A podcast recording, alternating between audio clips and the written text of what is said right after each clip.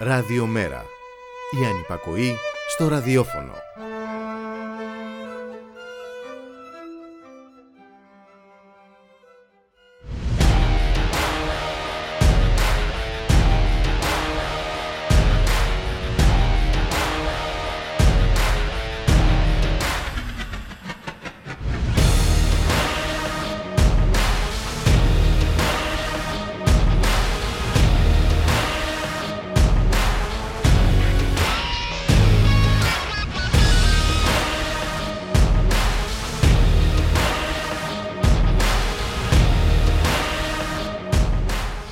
Παρουσιάσου. Είσαι ο ή και λέγεσαι. Εκατομμύρια άνθρωποι έχουν παρουσιαστεί αυτοβούλο στο facebook και όχι μόνο με το ονοματεπώνυμό τους αλλά και με άλλα προσωπικά τους στοιχεία αποδεχόμενοι την έκθεσή τους στον κυβερνοχώρο και την αλληλεπίδραση με τους φίλους τους στο μεγάλο βιβλίο. Αυτό που δεν γνωρίζουν είναι η διαδικασία των αλγορίθμων που μπορεί να τους πετάξει έξω από την πλατφόρμα ή ότι μπορούν εν δυνάμει να γίνουν περιουσιακό στοιχείο προς πώληση ή εκμετάλλευση. Η χθεσινή μέρα που θα μείνει ως την μέρα που το facebook και όχι μόνο βγήκε knockout για 7 ώρες μπορεί όμως και να μείνει αν επιβεβαιωθούν οι πληροφορίες ως μέρα της μεγαλύτερης και πιο σημαντικής διαρροής προσωπικών δεδομένων μέχρι σήμερα. Όλοι όλα μέρος της περίφημης ελεύθερης αγοράς που αυτορυθμίζεται παιχνίδι στο χρηματιστήριο. Και οι θεματοφύλακες της δημόσιας ζωής περιμένουν και αυτή την αυτορύθμιση με προβλέψεις που μοιάζουν με τους αόριστους αλγορίθμους του Facebook. Και αυτό που σίγουρα δεν είναι αόριστο είναι ο διαχωρισμός, ο μόνιμος διαχωρισμός στους δικούς μας και τους άλλους, τους φρόνιμους και τους απίθαρχους, σε αυτούς που μένουν ατιμόρυτοι και αυτούς που πρέπει να καταδικαστούν. Εμείς πάντως δεν είμαστε με τη μαμά την αγορά, αλλά με τις άβρες που λιάζονται.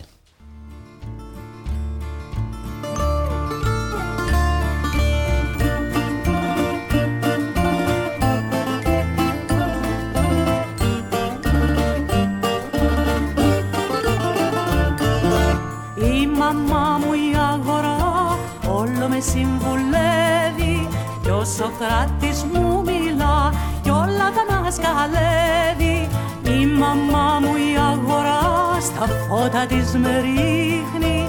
Κι ο Διογέννης μου γέλα τον ήλιο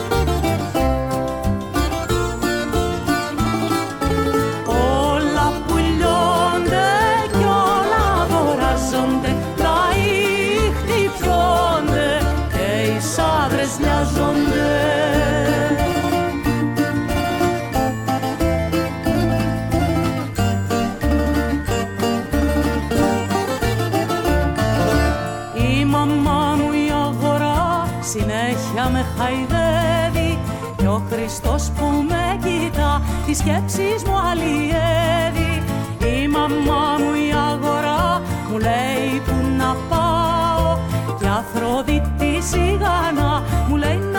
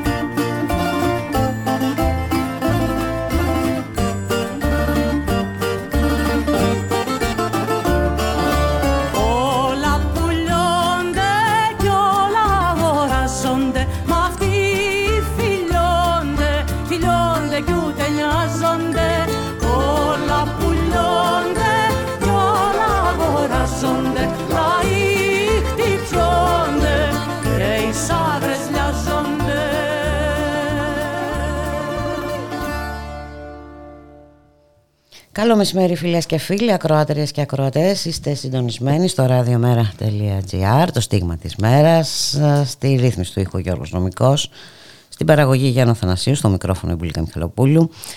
Σήμερα είναι Τρίτη, 5 Οκτωβρίου, μια μέρα μετά τις πτώσεις του Facebook και όχι μόνο. Να καλωσορίσουμε στο στούντιο και σήμερα τον Μιχάλη Κρυθαρίδη, εκπρόσωπο τύπου του Μέρα 25. Καλό μεσημέρι Μιχάλη. Καλό μεσημέρι, Μπούλικα. Κατέρευσε ο κόσμος μας χθες. Ε, ναι, ε, πραγματικά.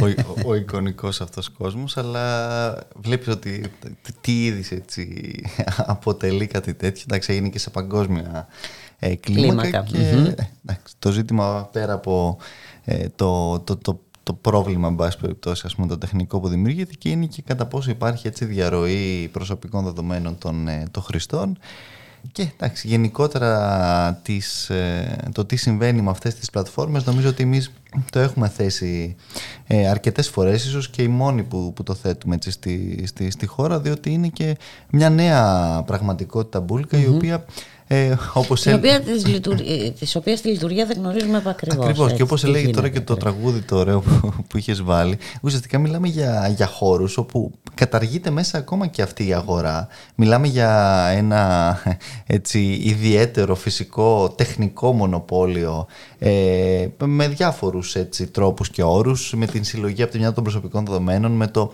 πλασάρισμα από την άλλη συγκεκριμένων διαφημίσεων και προτύπων με πάρα πολλά θέματα τα οποία μπαίνουν και βεβαίως και με θέματα και πολιτικά όπως έχουμε δει όλο το προηγούμενο διάστημα με το τι θεωρείται ε, καθώς πρέπει και τι όχι για τις, ε, για τις διάφορες αυτές πλατφόρμες, τι αποσιωπάτε, τι όχι, τι προωθείται ακόμα και μέσα από αν θες τους διάφορους ε, αλγορίθμους. Ε, είναι πραγματικά μια μεγάλη κουβέντα και είναι πάρα πολύ σημαντικό και αυτό το, το ζήτημα διότι το ποιος ελέγχει την πληροφορία το που την κατευθύνει. Μιλάμε για ένα μονοπόλιο. Έτσι, ακριβώς, ακριβώς.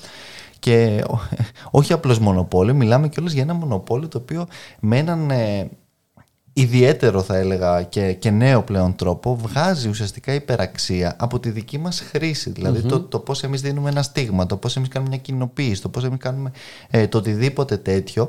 Ουσιαστικά ο, ε, ε έχουμε μια νέου τύπου ολιγαρχία, γι' αυτό εμείς το ονομάζουμε και τεχνοφεουδαρχία, όπου ε, κάποιοι βγάζουν έτσι μέσα από τη δική μας χρήση αυτών των πλατφορμών ε, και βεβαίως εμείς ε, ουσιαστικά συμβάλλουμε στα μέγιστα στη δημιουργία αυτού του, του κολοσσού χωρίς επίσης να έχουμε ούτε την προστασία των δεδομένων μας αλλά ούτε και αν θέλεις το, ε, την, ένα μέρισμα, εν πάση περιπτώσει, από όλη αυτή την ιστορία, όταν αυτές οι πλατφόρμες ξέρουμε πολύ καλά ότι δεν φορολογούνται καν έτσι στις στις χώρες. Είχαμε ζητήσει εμείς εδώ πέρα την, τη φορολόγηση των FANKS τότε ε, αλλά η, η, η, η, κυβέρνηση μη διούσε τη στιγμή που σε άλλες χώρες έχει ξεκινήσει όλη αυτή ε, η ιστορία και η διαδικασία και δεν είναι και καθόλου ε, θα έλεγα εκτός ε, συζήτησης και εκτός θέματος όταν βλέπουμε πραγματικά το πόσο τι διείσδυση υπάρχει πλέον από, όλο, από όλο αυτό το, το, το χώρο και δεν μιλάμε μόνο για τη Facebook έτσι είναι και η Amazon είναι και το Netflix είναι μια σειρά από τέτοιες mm πλατφόρμες που πραγματικά πλέον και επηρεάζουν τα μέγιστα και είναι μέρος όλης αυτής ναι, της εμπορικής όμως, ε, διαδικασίας. Ε, πατάνε στην ίδια ανάγκη, ε, στην ανάγκη επικοινωνίας ναι. των Η οποία κιόλας μέσα στην πανδημία, μέσα από αυτούς τους τρόπους, εκτινάχθηκε ακόμα περισσότερο. Διότι δεν υπήρχε έτσι αυτή η φυσική δυνατότητα επικοινωνίας και ε, κα, καναλιζαρίστηκε ουσιαστικά μέσα από τέτοιες μεθόδους και τρόπους που είναι και βολικοί πολλές φορές για κάποιους διότι να και τώρα καλή ώρα εντός πολλών εισαγωγικών που πάνε να περάσουν και νέες διατάξεις για τους περιορισμούς σε, αυτά, σε αυτές τις τις ε, χρήσεις και έτσι, την, ε, τη λογοκρισία, ε, είναι και ένα ελεγχόμενο πεδίο. Διότι εντάξει, σε μια ε, κουβέντα έξω, σε μια συνέλευση, οτιδήποτε, μπορείς να ελέγξεις τώρα ακριβώς τι θα υποθεί, πώς θα συζητηθεί και πού θα καταλήξει. Ενώ εδώ μπορείς εύκολα και αυτό έτσι να το περιορίσεις με τον τρόπο με τον οποίο θες. Έχει οπότε και αυτό μια τέτοια έτσι. Και βέβαια, και οι οικονομικές επιπτώσεις. Έτσι. Ναι. Είδαμε ότι μέσα σε λίγες ώρες έπεσε η τιμή της μετοχής. Ναι, ναι. Άξι, αυτό είναι το, το, το, το, το άλλο το, το παράδοξο το οποίο ζούμε, πώς έτσι αυτές οι ε, εταιρείες και αυτή η κολοσσία, εν πάση περιπτώσει, ε, αναπαράγονται, πώς οι αξίες τους οι χρηματιστηριακές πηγαίνουν και έρχονται και εδώ είναι πάρα πολύ σημαντικό αυτό που είχαμε δει και με την eFood και νομίζω ότι έχει μία σημασία και μια αξία για τον κόσμο το πώς πρέπει δίπλα έτσι στις ε, παραδοσιακές μορφές αν θες πάλι και διεκδίκησης που έχει η κοινωνία να ενσωματώσει και νέου τύπου τέτοια ε, project. Είχαμε ένα πολύ χαρακτηριστικό με την Amazon και νομίζω ότι και αυτό που έγινε στην Ελλάδα με, με, με τότε με, με την πλατφόρμα του eFood είναι πάρα πολύ επίσης ενδεικτικό του πώς μέσα σε μία μέρα έπεσε ο τζίρος κατά 40% της επιχείρησης μετά έτσι αφότου έκανε ε, αυτή την, τον εκβιασμό του τους εργαζόμενους ότι πλέον οι, οι πολίτες εκεί έξω έχουν και αυτόν τον τρόπο να ε, χτυπήσουν αν θέλεις τέτοιους ε, κολοσσούς. Και το έχουμε δει και όχι μόνο σε, σε εταιρείες, το έχουμε δει ακόμα και στον τρόπο με τον οποίο είχε γίνει ένα τεράστιο κύμα οργή στο διαδίκτυο με τα έλεος έτσι στο, στον Πρωθυπουργό και σε όλα αυτά. Δηλαδή ακόμα και αυτές οι, οι καμπάνιες που μπορεί να φαίνονται ξέρεις, και ψιλοχαζές, ωστόσο έχουν αποτύπωμα και θυμόμαστε πώς είχε ξεχυθεί τότε η Νέα Δημοκρατία να διαγράφει σχόλια κάτω από το, από το, από το προφίλ του Πρωθυπουργού ή και τις πρόεδρους της Δημοκρατίας τον είχε πάει στο φράχτη τότε και διάφορα τέτοια ή πως στον αντίποδα έτσι άλλες ε, ε, τέτοιες λειτουργίες όπως το μένουμε ενεργοί, τα διάφορα αυτά, οι διάφορες αυτές ε, καμπάνιες που έχουν γίνει και μέσα στην πανδημία που έχουν ξεπεταχτεί, πώς από την άλλη έτσι έχουν οργανώσει διάφορα ε, κινήματα αντίστασης, πώς έχουν δώσει φωνή, πώς έχουν αναδείξει θέματα τα οποία βεβαίως πουθενά αλλού δεν, δεν θα μπορούσε κάποιος να δει στα, στα συστημικά μέσα και πώς γενικότερα έχει χρησιμοποιηθεί και αυτό από την, από την κοινωνία ε, για πάρα πολλά ζητήματα, κατα, για μια μεγάλη καταγραφή που συστηματικά έτσι προσπαθεί να θαυτεί και πλέον δεν μπορεί να γνωριθεί μπουλικα και γι' αυτό είναι μια κουβέντα που γενικότερα και αυτή πρέπει να γίνει για αυτά τα μέσα για, για το πώς πλέον θα προσπαθήσουν και ήδη προσπαθούν όλα αυτά να τα καταπνίξουν και σε αυτό το χώρο τον ψηφιακό. Βέβαια, με όλο αυτό το περιβόητο, την άρθρο 191 ναι. Ναι, ναι, ναι, ναι. Ε, που σκοπεύουν να αλλάξουν δεν μας έχουν προσδιορίσει ε, τι ακριβώς ναι. θεωρείται ε, ψεύτικη, ψεύτικη είδηση. τι μπορεί να θεωρηθεί ψεύτικη είδηση κτλ. Είναι ένα πολύ ναι. μεγάλο πεδίο. Είναι ένα πολύ μεγάλο πεδίο, ειδικά αν λάβουμε υπόψη μας ότι καθημερινά σχεδόν έχουμε ανακοινώσει από την Νέα Δημοκρατία έχουμε που ψευδίσει ειδήσεις από, το... έχουμε ψευδίσει ναι. από τον Πρωθυπουργό. Πήγε στην ναι. Ισπανία και παρουσίασε μια ιδηλιακή κατάσταση. Ναι, ναι, καλά, δεν το συζητάμε αυτό. Ε, όπου εντάξει, εκεί είχαμε και το άλλο το, το φοβερό έτσι. Ο, ο, ο Ισπανός ηγέτης του, του, ε, του αντίστοιχου εκεί κομματιού του Ευρωπαϊκού Λαϊκού Κόμματος της δεξιάς, που προσπαθεί να ε, ορθοποδήσει κάπως μετά την κατραπακιά που είχε φάει ουσιαστικά η Ισπανική έτσι, δεξιά μετά το, το ραχό και όλα αυτά ο οποίος ε, στην αποστροφή του λόγου του εν πάση περιπτώσει σε αυτό το συνέδριο ευχαρίστησε τον, ε, τον Κυριάκο Μητσοτάκη γιατί κάποια στιγμή λέει, τον πήρε τηλέφωνο και του είπε ότι μην ανησυχείς θα ξεμπλέξεις και εσύ από το λαϊκισμό αναφερόμαστε στο Σάνσα, στο, στους Ποδέμους και τα λοιπά γιατί εδώ εμείς ξεμπερδέψαμε με το βαρουφάκι το 15 έτσι. Ε, τρομερό. τρομερό πραγματικά μπουλίκα. Αλλά... Ε, και μια και είπες και... βαρουφάκι, ανέφερε βαρουφάκι.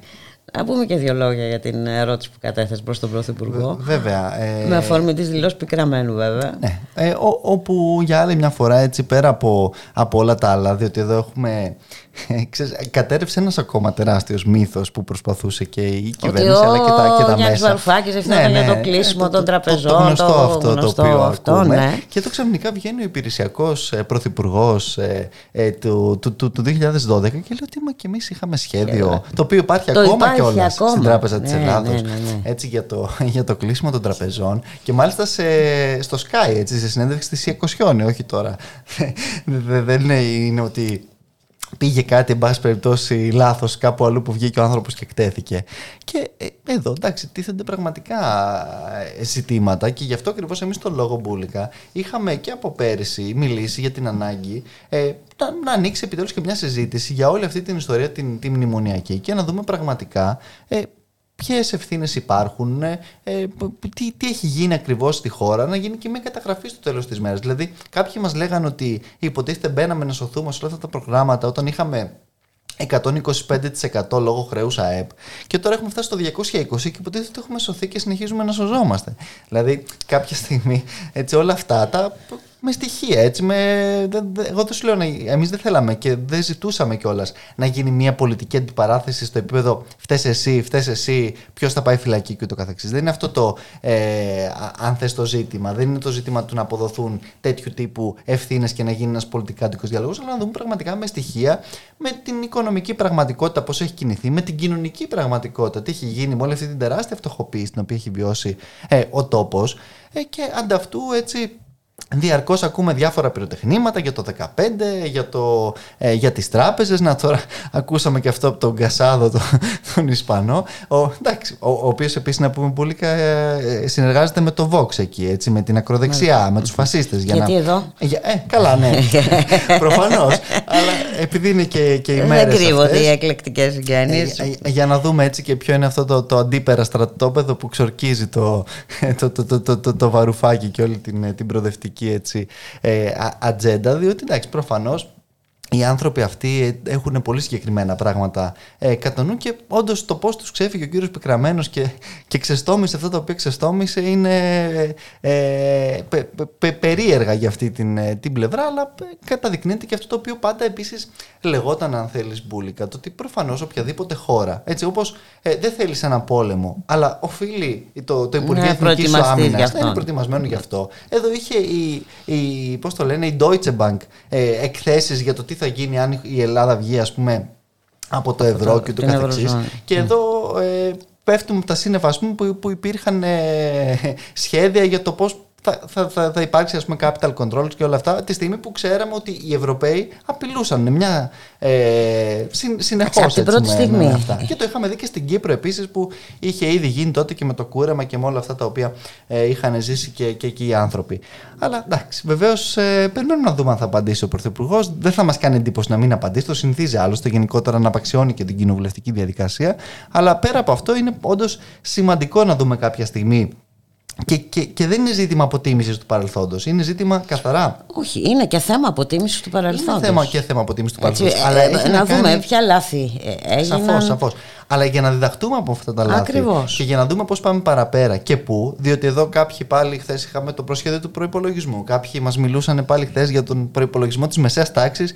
τη στιγμή που ο Πρωθυπουργός. Κάτι την... για ανάπτυξη βλέπω, ναι, ναι. ότι θα πάμε περίφημο. Που, που, που, που ο Πρωθυπουργός στην τοποθέτησή του στο Υπουργικό Συμβούλιο επαναλάμβανε ουσιαστικά τα όσα έλεγε ο κ. Γεωργιάδης για, για την ανάγκη συγχωνεύσεων και κλεισίματος ουσιαστικά των μικρομεσαίων επιχειρήσεων. Αλλά κατά τα άλλα μιλάμε για τον προπολογισμό της μεσαίας τάξης.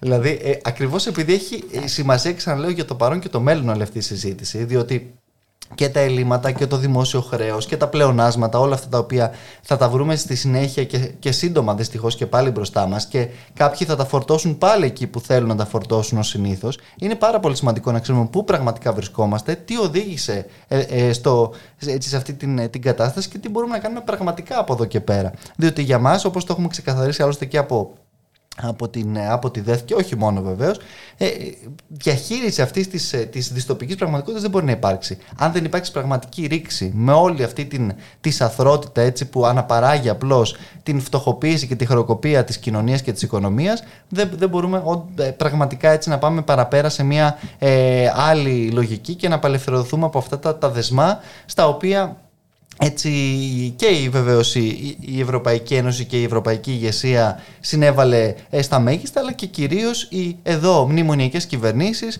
που με το διαρκές τους ναι σε όλα και με όλη αυτή τη, τη λογική πραγματικά του υποδειγματικού κρατούμενου έχουν οδηγήσει ε, τη, τη, χώρα εδώ που την έχουν οδηγήσει μπουλικά. Και δεν θα πάμε ούτε καν σε αγροτικές φυλακές. πάμε για μουσικό διάλειμμα.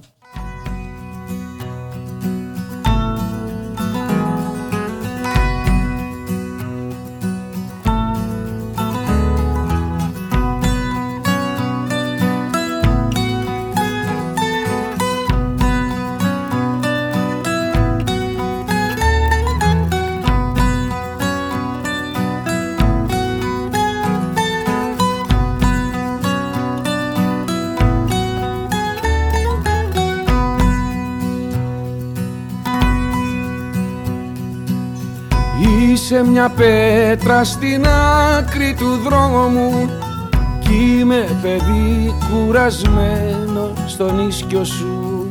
Μοιάζεις με λέξη που φτιάχνει τον κόσμο Κι εγώ σταγόνα που βρέχει τα χείλη σου.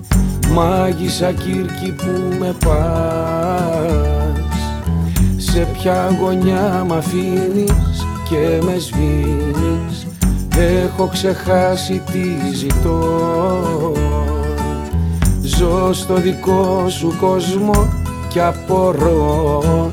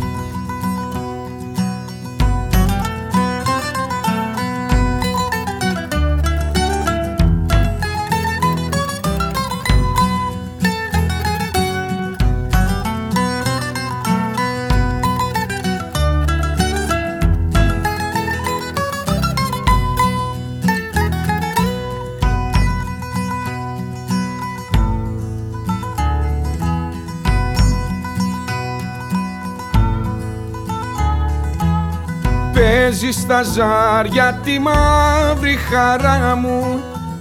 Μα περιμένω βουβός στο κατόφλι σου. Έρχεται η νύχτα και φέγγεις μπροστά μου. Σαν ναυαγός κολυμπάω στο σεντόνι σου. Μάγισσα Κύρκη που με πας. Σε ποια γωνιά μ' αφήνεις και με σβήνεις Έχω ξεχάσει τι ζητώ. Ζω στο δικό σου κόσμο και απορώ.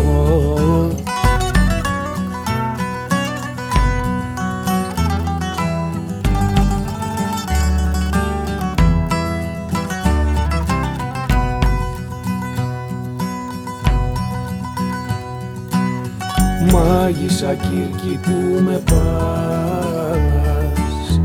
σε ποια γωνιά μ' αφήνεις και με σβήνεις Έχω ξεχάσει τι ζητώ. Ζω στο δικό σου κόσμο και απορώ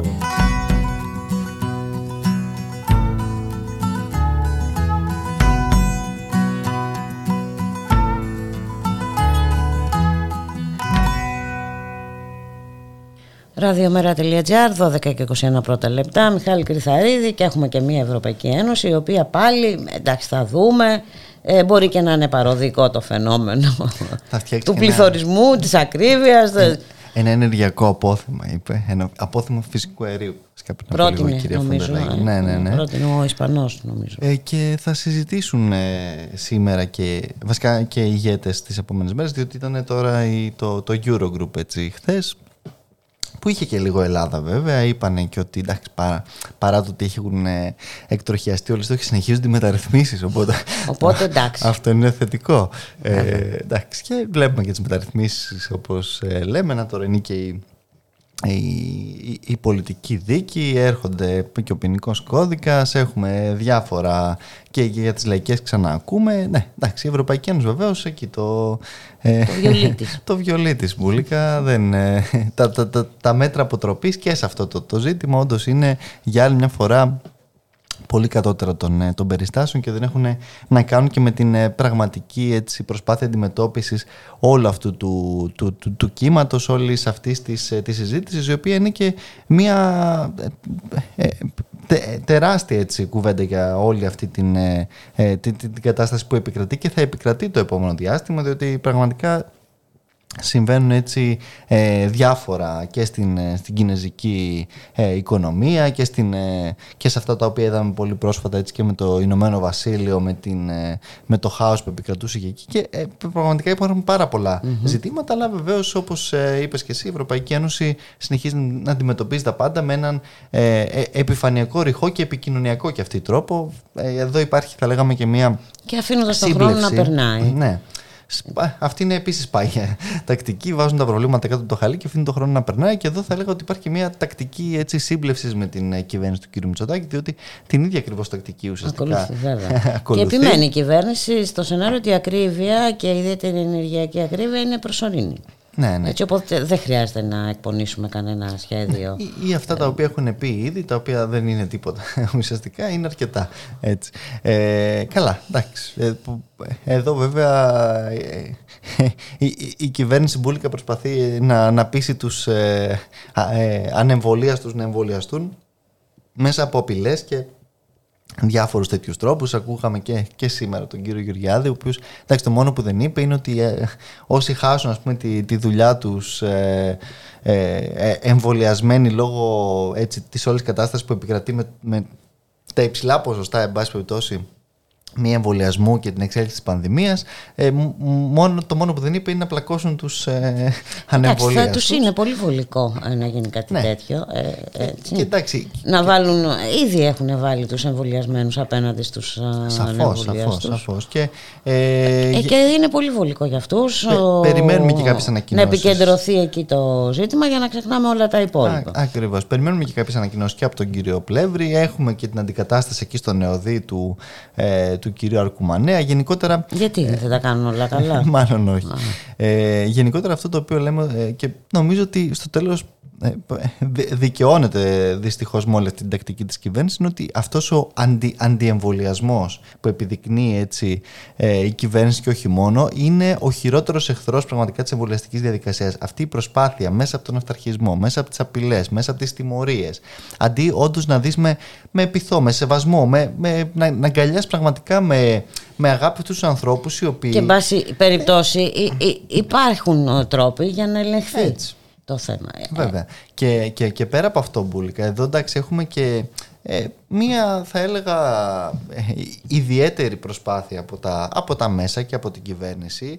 Ε, ο, αυτός ο οποίος συλλάβανε στο, στο Ηράκλειο έτσι, της, της Αττικής ο φασιστας ο οποίος επιτέθηκε στην, στην Κερφά.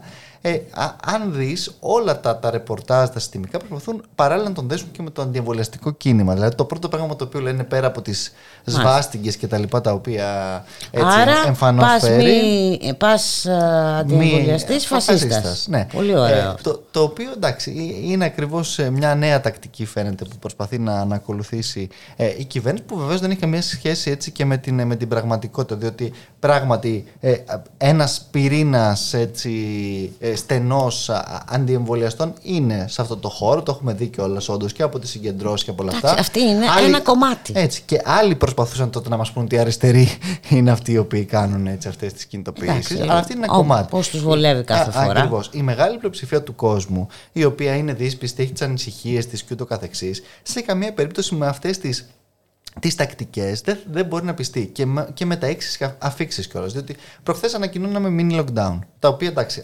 άλλο το ακρονάουτο του παραλογισμού, τα λέγαμε και εδώ με τη μουσική ε. και με όλα αυτά. Α, α, από την τα άλλη, εμβατήρια επιτρέπονται όμως. Έτσι. από την άλλη βγαίνει ο κύριος Βορύδης, μας μιλάει για παρελάσεις, για τις επαιτίους Αγίου Δημητρίου και το καθεξής ε, δεν μπορούμε να καταλάβουμε. Έρχεται μετά το. Μπορούμε, μπορούμε. Ναι, μπορούμε. αλλά κατάλαβες ενώ σε όρου κοινής λογικής, εν πάση περιπτώσει, και όχι ε, κομματικών συμφερόντων της ε, Νέας Δημοκρατίας. Έρχεται μετά από δύο μέρες και μας λένε ότι μάλλον θα πάνε σε άριστον ε, mini lockdown. Δηλαδή, πραγματικά βλέπουμε και πάλι μια σειρά από παλινοδίες. Τη στιγμή που επίσης έχουν ανοίξει τα σχολεία όπως άνοιξαν, ανοίγουν από χθες υποτίθεται τα πανεπιστήμια όπως ανοίγουν, με μια κυρία Κεραμέο ε, να λέει ντε και καλά, μόνο εμβολιασμένοι φοιτητές, ούτε τεστ, ούτε τίποτα, δεν δέχεται καμία άλλη λογική και, και τακτική. Όπου πραγματικά μιλάμε για μια σειρά από ε, αντιφατικά μηνύματα τα οποία λαμβάνουν αυτοί οι άνθρωποι και κυρίως videos μία σειρά από τακτικές, είτε διχαστικές, είτε ε, διόγκωσης και εν πάση περιπτώσει επίτασης του κοινωνικού αυτοματισμού που δεν βοηθάει σε για κανέναν ε, λόγο την εμβολιαστική διαδικασία και, το, και την πραγματική προσπάθεια, εάν υπάρχει, από όποιους υπάρχει, κυρίως από την κοινωνία και τους υγειονομικούς, να βγούμε από όλη αυτή την, την κατάσταση της ε, ομοιρίας πραγματικά που έχουμε βρεθεί και με όλη αυτή την τραγωδία την οποία συνεχίζει να ζει ο κόσμος, γιατί συνεχίζει ο κόσμος να μπαίνει στις ε, ΜΕΘ, συνεχίζει ο κόσμος να πεθαίνει καθημερινά έτσι από τον, ε,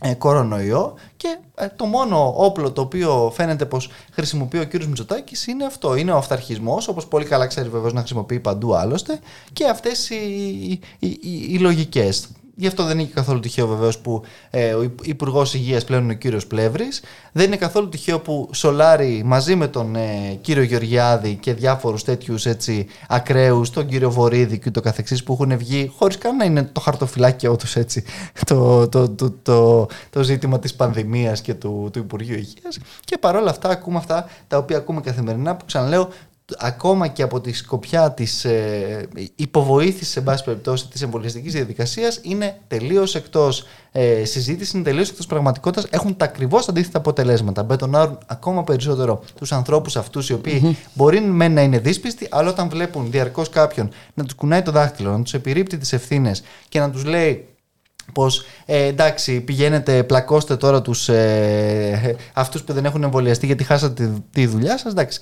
πέρα από το ότι είναι παντελώς ασόβαρο μια πολιτεία και μια κυβέρνηση δεν είναι μόνο ασόβαρο, είναι, είναι πολύ επικίνδυνο. Ε, δεν έχει καμία σχέση με τη δημοκρατία, έτσι, ούτε με την ισονομία. Εντάξει, προφανώς, ούτε καν και με τη δικαιοσύνη. Κάποιοι δηλαδή, νοσταλγούν ε, και τα τσεκούρια τα οποία κάποτε. Και ξέρεις τι γινόταν σήμερα στο τρένο και στο μετρό; Ε, ξέρω. Και τι γινόταν στο λεωφορείο. Στον άλλον. Ε, ε, λοιπόν. Μα κάθε μέρα γίνεται. Εντάξει. Να, τώρα σήμερα πάλι, χθες νομίζω, ανακοινώσει. Σου ζητάει κάποια... ένα κανένας πιστοποιητικό όταν μπαίνεις στο μετρό; Όχι.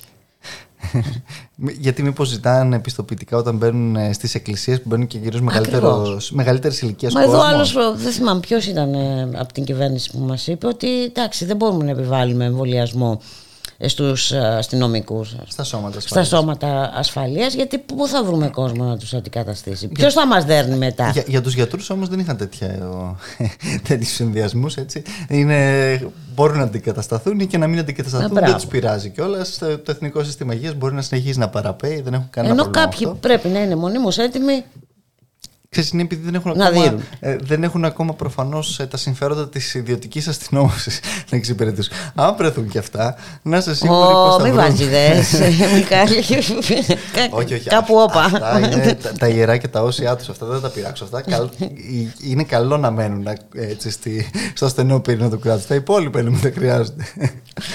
Αχ, 12 και 31 πρώτα λεπτά. Έχουμε κάτι άλλο να πούμε; Θες κάτι άλλο να πεις, να επισημάνεις; νομίζω ότι τα, τα έχουμε πει όλα και, και σήμερα τα όσα συμβαίνουν έτσι.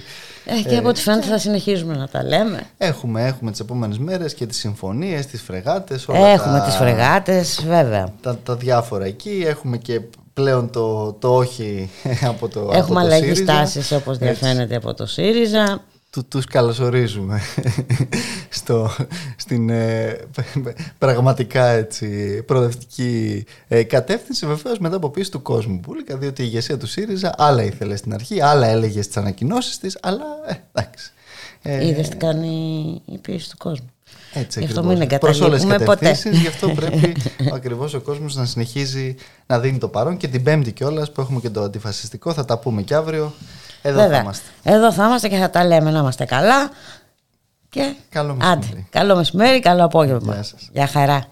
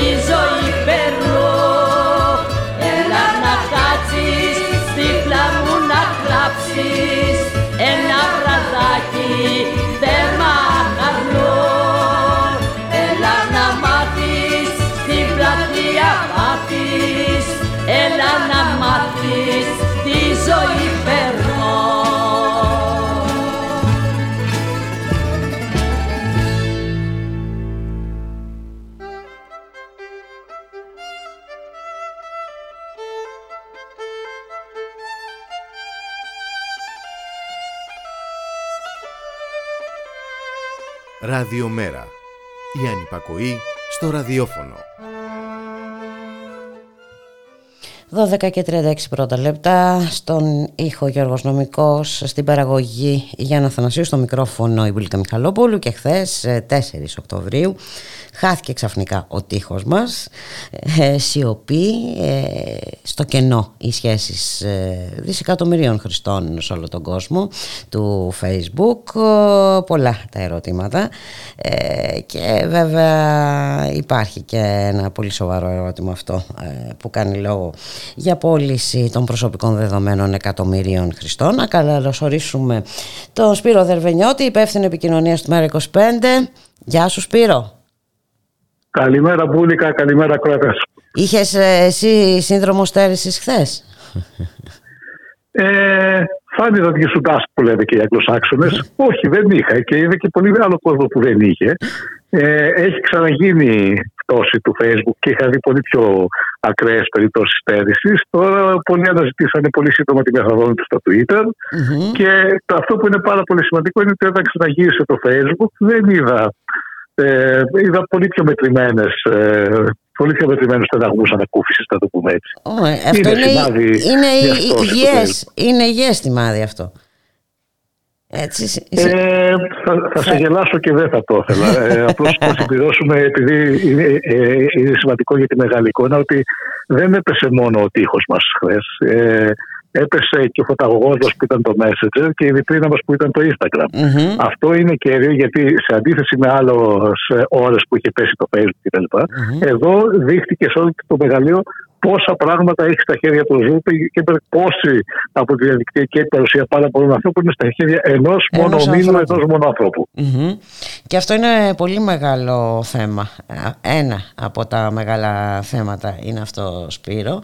Και δεν ξέρω αν έχει σχέση αυτό που συνέβη χθες, το χθεσινό γεγονός, με τις αποκαλύψεις. Μόλις χθες είδαμε στη δημοσιότητα της ε, μάρτυρος δημοσίου συμφέροντος η οποία ήταν διευθύντρια ναι. στην ομάδα κατά της ε, παραπληροφόρησης του Facebook και παρετήθηκε. Ε. Όλα αυτά είναι ενήματα τα οποία η σωστή δημοσιογραφία θα πρέπει να τα συνδέσει. Ε, Παρ' όλα αυτά είναι πώς το πω, η ορατή και η δικάσιμη να το πούμε έτσι κορυφή ενός παγόβουνου το οποίο μέσα του κρύβει το εξής ότι δεν χρειάζεται καν το Facebook να πουλήσει παρά μόνο για να καρποθεί ε, τα προσωπικά Το Facebook κυρίως και πάνω απ' όλα και συνεχώς είναι ένας δούριο ύπος για ε, χρησιμοποίηση, όχι υποκλοπή μόνο των ε, προσωπικών σου στοιχείων, για ποικίλους σκοπούς στου οποίους εσύ μπαίνεις με τα πούνια συνενετικά. Δηλαδή, όλα αυτά τα πέστα, ας πούμε, ε, δες πιο τυρί του ζαμπόν ήσουν στην προηγούμενη ζωή σου ή κάτι τέτοιο, εκπαιδεύουν αλγόριθμους, ε, όπως το λένε, αναγνώρισης ε, προσώπων, ε, ένας κακό πράγματα, τα οποία χρησιμοποιούνται τελικά στην καλύτερη περίπτωση για να σου πουλήσουν πράγματα, στη χειρότερη για να εκπαιδεύσουν ιδιωτικές αρχές για να μην έχεις τρύπα να κρυφτείς πουθενά του πλανητη Και αυτό χωρίς καν να φτάσουμε στο θέμα να πουλήσουμε δεδομένα. Ε, στο θέμα που πουλήσουμε δεδομένα θέλω να προσθέσω και κάτι άλλο σημειολογικό. Διάβαζα το εξής. Ε, ότι λέγανε, ε, εκτιμούσαν μάλλον διάφοροι αναλυτές ότι κάθε ώρα που περνούσε με το Facebook ε, κάτω έχανε η εταιρεία ε, δεν ξέρω πόσα εκατομμύρια δισεκατομμύρια δολάρια. Αυτό είναι ένα λάθος της γλώσσας που πρέπει να το διορθώσουμε γιατί η γλώσσα φτιάχνει και σκέψη. Δεν έχανε, δεν κέρδιζε, είναι το σωστό. Κάθε ώρα περνούσε, δεν κέρδιζε εκατομμύρια στην πλάτη σου. Όχι έχανε, δεν βγαίναν από την τσέπη τους. Μάλιστα. Αυτός ο υπολογισμός δηλαδή ήταν ότι πόσο θα είχε κερδίσει αν σε αυτές τις ώρες. Έτσι. Ακριβώς. Και καλό είναι να το σκεφτόμαστε έτσι, γιατί βάζει άλλο αφήγημα όταν ναι, το σκέφτεσαι. Ναι, σωστά, έτσι πρέπει να το ε, σκεφτόμαστε. Συμπληρωματικό αυτού θέλω να πω να προσκυνήσω. Είναι, ήταν masterclass η δήλωση απολογίας όπως την γράψαμε του Ζούκερμπεργκ. Γιατί μόνο απολογία δεν ήταν. Έρχεται, ζητούμε συγγνώμη για, την, για το της των χρηστών. Ξέρουμε ότι πολλοί από εσάς βασίζεστε σε εμάς για τη διαδικτυακή σας παρουσία. Ξέχνα το πρώτο, το δεύτερο ήθελε να επικοινωνήσει. Είμαι εδώ, με χρειάζεστε, δεν θα φύγω από εδώ, με χρειάζεστε. Μάλιστα. Σωστά. Και εμείς τι κάνουμε για όλα αυτά; Εμείς καλό θα κάνουμε καταρχήν να αποκεντρωθούμε. Δηλαδή, το να μην έχεις τα, να ενημερωθείς καταρχήν πόσα τα αυγά σου είναι στο ίδιο καλάθι. Εχθές μάθανε αυτοί που δεν το ξέρανε ότι το Instagram, το WhatsApp και το Facebook είναι ίδιο όμιλο και ότι αν πέσει αυτός ο όμιλος, χάνεις και το 3 Οπότε αποκέντρωση καταρχήν της διαδικτυακής σου παρουσίας. Ε, ενημέρωση και συνεχής δράση ε, για να διαρρευθούν τα μονοπόλια. Δηλαδή, αυτή είναι μια μονοπωλιακή δύναμη πρωτόγνωρη στην ιστορία της ε, πληροφορίας και της επικοινωνίας, η οποία είναι ασύλληπτα επικίνδυνη σε τόσα πολλά επίπεδα. Ε, και, και καταλαβαίνουμε πόσο μεγάλη δυναμική έχει, πόση, πόση δύναμη Ακριβώς. έχει στα χέρια της. Ε. Είναι, είναι καλό, είναι ώρα, είναι, είναι όριμη στιγμή, όπως είδαμε. Γιατί θα να προχωρήσουμε στην υφουτοποίηση του Facebook. Δηλαδή, να καταλάβει το Facebook ότι με μία κίνηση μπορεί να χάσει τα πάντα σε μισή ώρα. Ε, σε αντίθεση με εμά. αυτή η κίνηση, όπως είδαμε και στο eFood, είναι στα χέρια του χρήστη. Δεν είναι στα χέρια ούτε του, του, του καημένου τεχνικού που κλείδωσε απ' έξω όλο το Facebook χθες, ούτε οποιοδήποτε άλλο. Είναι στα χέρια του χρήστη. Βέβαια, έχεις απόλυτο δίκιο γιατί εντάξει όπως είπες και εσύ πριν φτάσουμε στην πόλη των προσωπικών δεδομένων έχουμε δει την χρησιμοποίησή τους έχουμε δει και να... Οικειοφελώς, να το, να το, να το επαναλάβετε, ναι. οικειοφελώστατα. Ναι, δηλαδή, ναι, ναι, ναι, δεν χρειάζεται να σου πάρει κανένα δεδομένο, τα δίνεις μόνος σου. Τα δίνεις... ναι, εντάξει, τα δίνεις, ε, ε, δεν γνωρίζεις βέβαια το μέγεθος του κινδύνου, να υποθέσω, όλων των κινδύνων μάλλον. Αυτό ενημέρωση, ενημέρωση ενημέρωση, ενημέρωση. Να πονηρεύεσαι, έχουμε περάσει, δεν ξέρω, 10 χρόνια παραπάνω συνεχού ε, ε, παρουσίας των social media στη ζωή μας. Ε, σε κάποια πράγματα κάποιοι πρέπει να είναι πιο πονηρεμένοι, ας πούμε, για το τι κρύβεται από πίσω. Καλά. Ε, και βέβαια υπάρχει και το άλλο στοιχείο τώρα. Δεν ξέρω κατά πόσον θα θα υπάρξει σύνδεση στο μέλλον ε, σχετικά με τα fake news, τι μπορεί να θεωρείται fake news και τα λοιπά, πώς μπορεί να σε πετάξει έξω το facebook. Ναι ε, και επίσης το, το κλασικό ερώτημα ποιος φυλάει τους φύλακες, δηλαδή Ακριβώς. ποιος είναι fake news. Ποιοι είναι αυτοί και, ε, και, ναι, ναι. και βάση περιπτώσει και ποιοι είναι αυτοί και με ποια κριτήρια ακριβώς, λειτουργούν ναι, και αυτοί ναι, οι ναι, ναι, αλγόριθμοι κτλ. Είναι ένα μεγάλο θέμα αυτό Σπύρο. Σε ευχαριστούμε ε, για την συνομιλία συνομιλία ε, και σίγουρα... Εγώ σας ευχαριστώ και να αναζητήσουμε αποκεντρωμένους τρόπους διότι ε, την επόμενη φορά αυτό θα είναι επίτηδες, δεν θα είναι κατά λάθος. και ε, αν δεν υπάρχει επιστροφή θα πρέπει να έχουμε πλάν B. Σωστά. Πάντα πρέπει να υπάρχει ένα πλάν B. Πάντα πρέπει να έχουμε πλάν B. να είσαι καλά. Να είσαι καλά Σπύρο Καλή συνέχεια. Γεια χαρά. Γεια.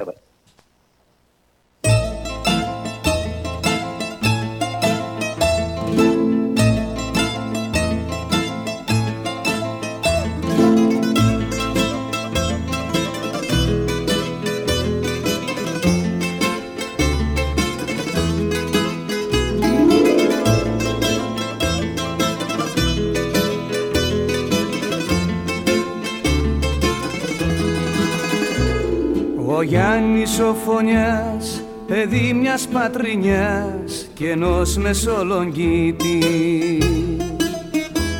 Προχτές την Κυριακή μετά τη φυλακή επέρασα από το σπίτι.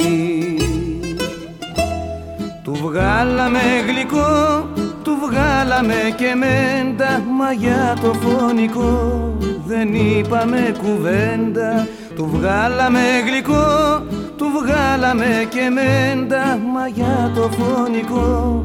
Δεν είπαμε κουβέντα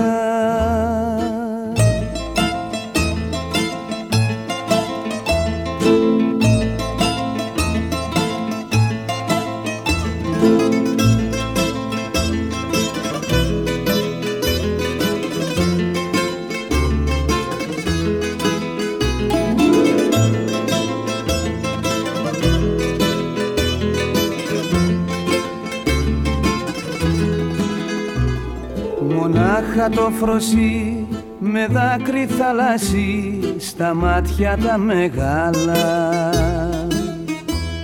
Του φίλησε βουβά τα χέρια τα κρύβα και βγήκε από τη σάλα. Δεν μπόρεσε κανείς τον πόνο της να αντέξει κι ούτε ένα συγγενής να πει δεν βρήκε λέξη δεν μπόρεσε κανείς τον πόνο της να αντέξει κι ούτε ένα συγγενής να πει δεν βρήκε λέξη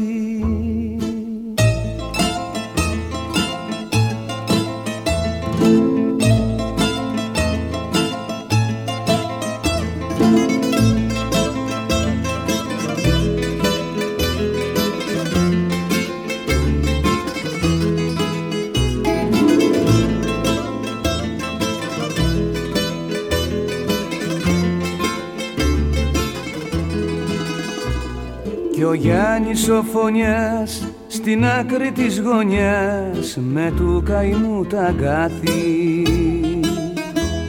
Θυμήθηκε ξανά φεγγάρια μακρινά και το όνειρο που εχάθη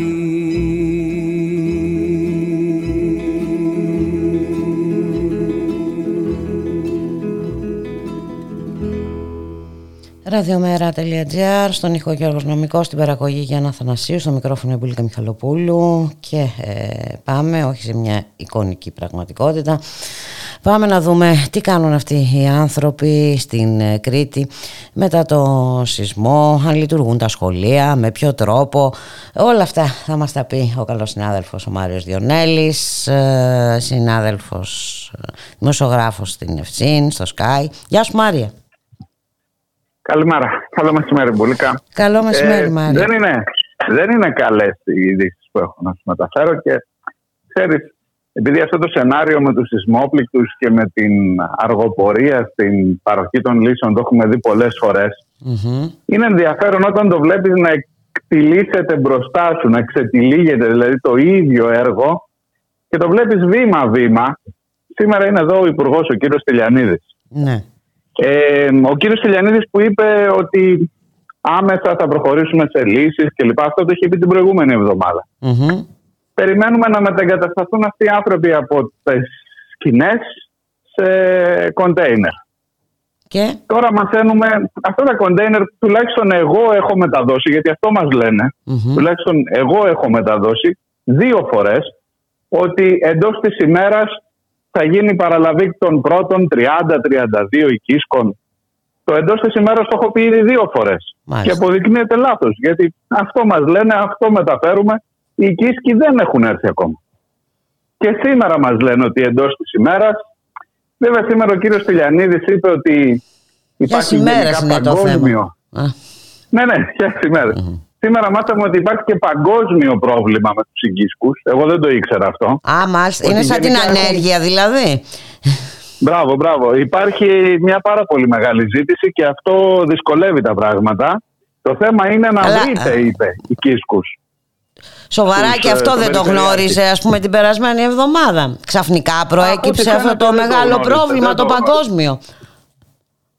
Κοίταξε να δεις Μπούλικα, γενικά σου λέω είναι το σενάριο αυτό που έχουμε δει πολλές φορές σε σεισμόπληκτους και το βλέπεις να ξετυλίγεται όταν το παρακολουθείς από κοντά, πώς να σου το πω, έχει άλλη χάρη βρε παιδί μου, με, με βλέπεις λίγο το με στο διάθεση. Στο πετσί σου. Γιατί, ναι, ναι, βλέπεις να χτίζεται ένας καταβλισμός. Είπαν, εντάξει, εδώ υπάρχει ένα δίκιο. Για να βάλεις το κοντέινερ πρέπει να έχει από κάτω και μια αποχέτευση Πρέπει να έχεις και νερο πρέπει να έχεις και ρεύμα.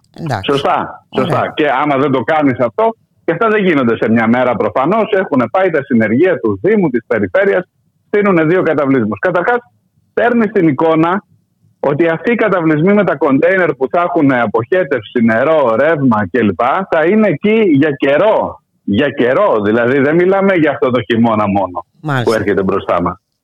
Μάλλον μιλάμε και για τον επόμενο χειμώνα. Μακάρι να διαψευστώ εγώ και να είμαι εγώ ο, ο έτσι καχύποπτος και πώς να το πω έτσι απεσιόδοξος. Αλλά εδώ φαίνεται ότι μιλάμε για, για μια κατάσταση που τη στείλουμε για καιρό. Ε, οι χρηματοδοτήσεις δεν έχουν ακόμα τελειώσει οι αυτοψίες, συνεχίζονται. Έχουμε φτάσει, στα, έχουμε ξεπεράσει τα 3.000 ε, σπίτια, 3.000 κατοικίες, 3.074 ήταν για την ακρίβεια χθε το βράδυ. Μάλιστα, που είναι ακατάλληλα. Ε, συν... Μάλιστα. Ε; Ναι. Σου θυμίζω ότι η πρώτη εκτίμηση ήταν για χίλια σπίτια και ήδη έχει τριπλασιαστεί ο αριθμός χωρίς να έχουμε τελειώσει. Μάλιστα. Εάν βάλεις μέσα και τις ε, επιχειρήσεις, τα σχολεία, τους ε, ναούς, τις αποθήκες, όλο ό,τι εννοούμε κτίριο και όχι σπίτι, είμαστε κοντά στα 4.000, είναι 3.700 και. Εδώ λοιπόν μπροστά μας ξετυλίγεται μια κατάσταση που το πρόβλημα φαίνεται πια στην έκτασή του συνεχίζονται οι αυτοψίες. Έχουμε φύγει και από το Δήμο Μινό Απεδιάδος και στο Δήμο Αρχανών Αστερουσίων και στο Δήμο Κερσονήσου σε κάποιες περιοχές. Ακόμα και στο Δήμο Ηρακλείου, οι νότιες περιοχές που είναι προς την περιοχή του επίκεντρου ε, και εκεί διαπιστώνουμε ότι υπάρχουν προβλήματα. Βγαίνουν και άλλες περιοχές σε κατάσταση έκτακτης ανάγκης. Και καλώ και σωστά. Αλλά το πρόβλημα αντί να το μαζεύουμε, φαίνεται να αρχίζει να μεγαλώνει και να έχουμε ανθρώπους, λέγαμε για 2, για 3.000, για 4.000 ανθρώπους που αυτή τη στιγμή δεν έχουν τη δική τους κατοικία. Κάποιοι βρήκαν, φιλοξενούνται. Επίσης είναι ένα ερώτημα για ποσο Ε, και υπάρχει, έχει, βλέπεις μπροστά σου ένα πράγμα να μεγαλώνει και έρχεται και χειμώνας. Και ευτυχώς που δεν έχει βρέξει ακόμα, γιατί είναι ακόμα στις κοινέ άνθρωποι. Και ευτυχώς που δεν έχει βρέξει ακόμα. Υπάρχει το θέμα με το κλειστό γυμναστήριο. Τέθηκε ένα ζήτημα εκεί για το αν θα πάνε εμβολιασμένοι, αν θα γίνει διαχωρισμός στους σεισμόπληκτου μεταξύ εμβολιασμένων και ανεμβολιασμένων. Έχουμε και αυτό το θέμα. Υπήρξαν και αντιδράσεις. Τώρα, εντάξει, επειδή τον έχω δει το χώρο, θα μου επιτρέψεις να πω ότι αν τηρεί τα μέτρα για τον κορονοϊό, τότε πρέπει να τα τηρήσεις και εκεί. Άδικο ακούγεται, το ξέρω. Εν πάση περιπτώσει, δεν το αποφασίζω εγώ, αλλά καταλαβαίνω με ποιον τρόπο έγινε αυτή, υπάρχει και αυτή η απόφαση. Είναι ένας κλειστός χώρος, θα μείνουν όλοι σε μια σειρά από κρεβάτια. Ναι. Φαντάσου το έχεις μετατραπεί σε έναν στρατόνα, ο ένας δίπλα στον άλλο. Αν θέλεις να τηρήσεις μέτρα, τουλάχιστον θα μπορούσαν να πούνε να κάνουν και ένα rapid test απ' έξω και όσοι ακόμα και αν δεν έχουν εμβολιαστεί, αν το rapid είναι αρνητικό, να μπορούν να μπουν μέσα. Ε, με κάποιο τρόπο τέλος πάντων Θα μπορούσες με κάποιο τρόπο, αν θέλεις, υπάρχουν τρόποι να το ελέγξεις αυτό, βεβαίως, Μάρια. Ε, βλέπω πολλά πράγματα να ξεδιπλώνονται μπροστά μας. Δεν είναι η, η, πρόθεσή μου από την αρχή. Δεν ξεκινάω δηλαδή με δεδομένο ότι πρέπει να κάνουμε κριτική σε κάτι. Αλλά εδώ στα βασικά, στο πώς θα αποκατασταθεί η ζωή αυτών των ανθρώπων, στο πότε θα έρθουν αυτά τα έρματα κοντέινερ, στο πότε θα στηθούν, στο πόσο καιρό θα κάνει όλη η διαδικασία για να ολοκληρωθούν οι αυτοψίες. Μετά ξέρεις ότι πρέπει να γίνει δεύτερη αυτοψία. Μετά πρέπει να βάλεις δικό σου μηχανικό να κάνει σχέδιο για τις εργασίες που θα κάνεις. Μετά να το εγκρίνει αυτό το σχέδιο η πολεοδομία και η μηχανική του δημοσίου. Μετά να ξεκινήσεις να δίνεις λεφτά. Μετά να κάνεις αίτηση για να μπεις να πάρεις τις πρώτες αποζημιώσεις για να φτάσεις. Δηλαδή, κουράζομαι να Απελπίστηκα. Να το δηλαδή, τώρα που τα λες, με απελπισία με έπιασε. Ναι. Εντάξει. Και επίσης μετατίθεται άλλο θέμα.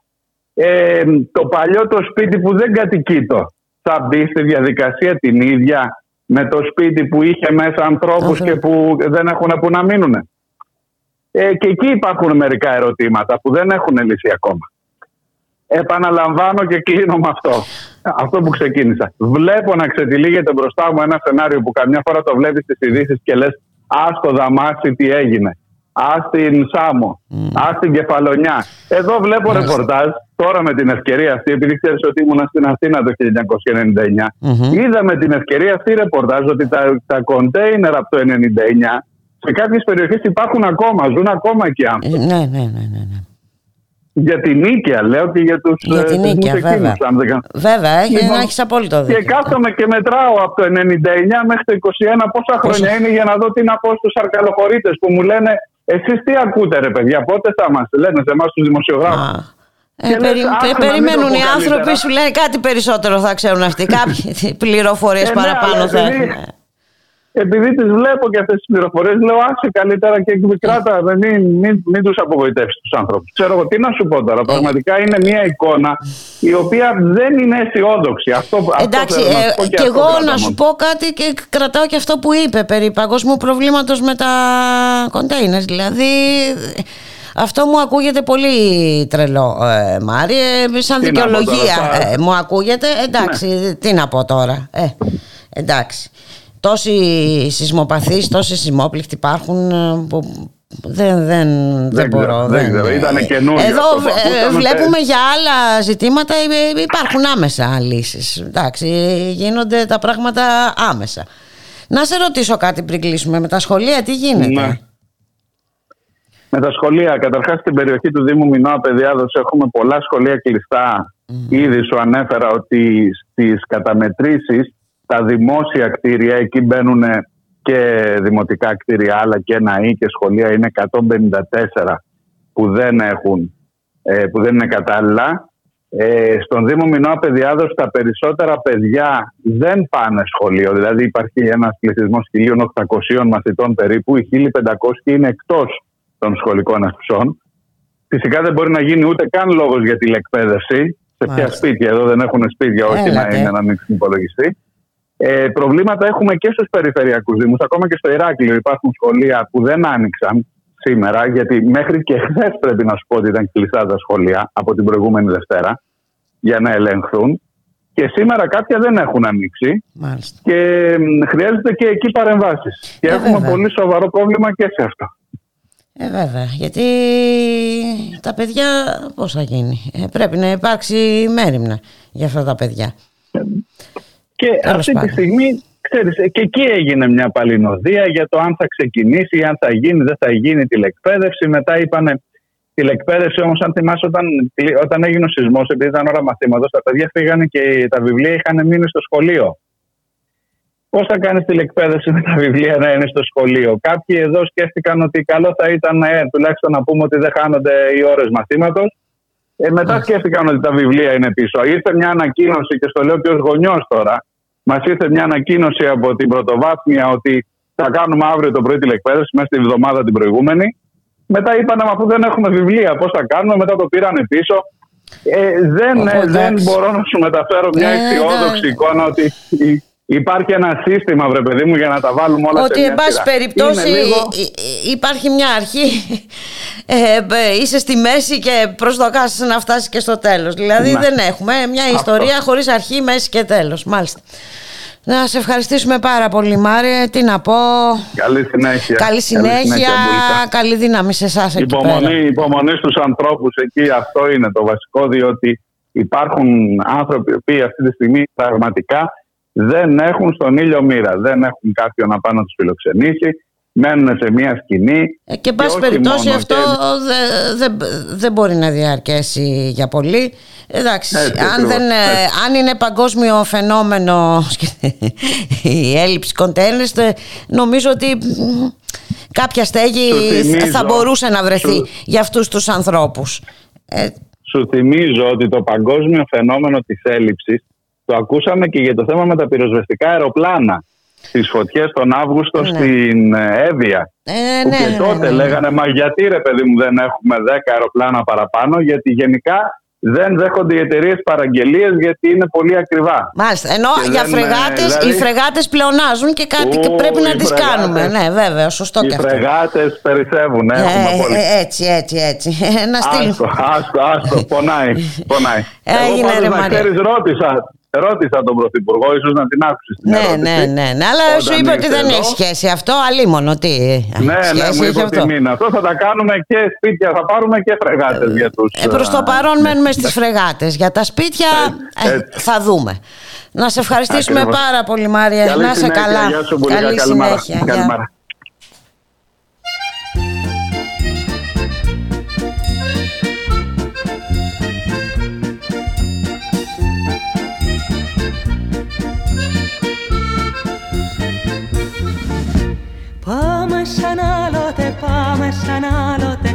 Μακρινό κρογιάλι που τα μυστικά του πάλι θα μας πει το μαϊστράλι. Πάμε σαν άλλοτε, πάμε σαν άλλοτε σκέψου γαλήνη που θα έχει εκεί που στέκονται οι βράχοι και φιλόσοφουν μονάχοι. Θα είμαστε μόνοι εσύ κι εγώ στη γνωστή μας ακρογιαλιά και θα βρεθούμε με δήμαργο στα λιμέρια μας τα παλιά Συ κι εγώ, συ κι εγώ. Στη σακρογιαλιά στη γαλήνη Συ κι εγώ, συ κι εγώ,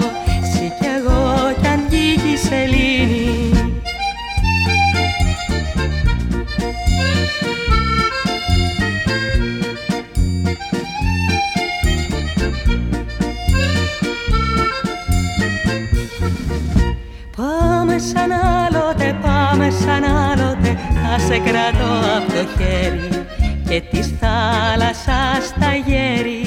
Τη δροσιά του θα μας φέρει.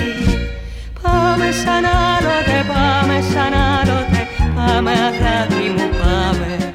Στα κρογιάλι αγαπάμε Και που πάντοτε θυμάμαι. Θα είμαστε μόνοι εσύ και εγώ στη γνωστή μας ακρογιαλιά και θα βρεθούμε με δήμαργο στα λιμέρια μας τα παλιά Συ κι εγώ, συ κι εγώ. Στη σακρογιαλιά στη γαλήνη Συ κι εγώ, συ κι εγώ, συ κι εγώ κι αν τύχει σελήνη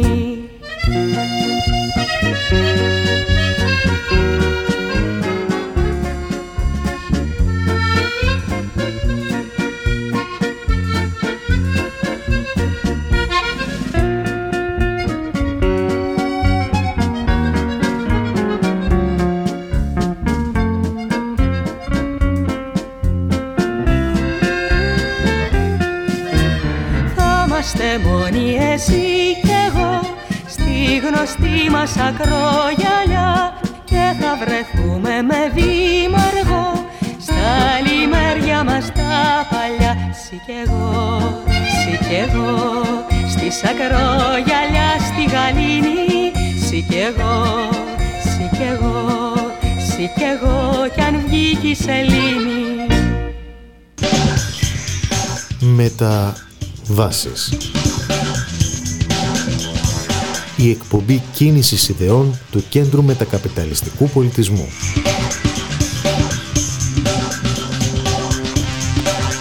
Κάθε Τετάρτη από τις 4 έως τις 5 και μισή το απόγευμα από το Ράδιο Μέρα.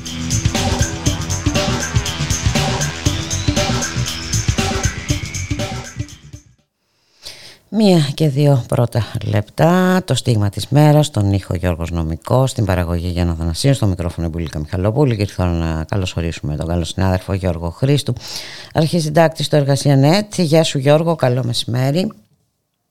Καλό μεσημέρι Μπουλίκα, καλό μεσημέρι στους ακροατές. Και ο διαχωρισμός εμβολιασμένων ανεμβολίαστων καλά κρατεί έτσι με την ε, συνδρομή της ε, κυβέρνησης ε, που το πάει, το πάει. Λέξη ελευθερία μόνο για τους εμβολιασμένους; Ε, ναι, ναι, ναι, ναι, ναι, ναι, ναι. Την ώρα που κοκκινίζει ας πούμε, η Ελλάδα, η Βόρεια Ελλάδα, ε, την ώρα που περισσότερο, περισσότερες μέθες στα νοσοκομεία της Θεσσαλονίκης ε, έχουν πικάρει. Mm-hmm. Και όχι μόνο, η, όχι μόνο η ΜΕΘ αλλά και απλή θάλαμη, έτσι, έχουν μείνει χωρίς κρεβάτια. Ναι. Mm-hmm. ναι αναμένονται να ανακοινώσουν νέα μέτρα για τους εμβολιασμένους, διευκολύνσεις. Αύριο η κυβέρνηση αναμένεται να ανακοινώσει.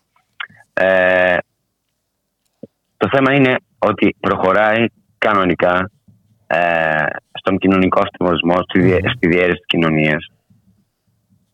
Με αυτόν τον τρόπο χωρίζοντας δηλαδή την κοινωνία σε δύο κομμάτια. Δεν ξέρω αν συμφωνείς αυτό. Ε, συμφωνώ απολύτως και δεν ε, συμφωνώ μόνο με αυτό, αλλά ενισχύει και αυτά τα μέτωπα. Ε, συνεχώς ε, με αυτά που πράττει, με αυτά που λέει η κυβέρνηση, με αυτά που εξαγγέλει, ε, φροντίζει να παραμένει ζωντανό. Ε, ζωντανός αυτός ο διχασμός. Ναι, για να ξεχνάμε οτιδήποτε άλλο κάνει. γιατί ναι. δεν έχουμε, ε, υπάρχουν χιλιάδες νεκροί, να το ξαναπούμε, υπάρχουν χιλιάδες νεκροί mm-hmm. εξαιτίας της εγκληματικής διαχείρισης που έχει η διοίκηση στην Παλαιό. Ε, βέβαια. βέβαια. Θα το λέμε και να το, να το καταλάβουμε αυτό.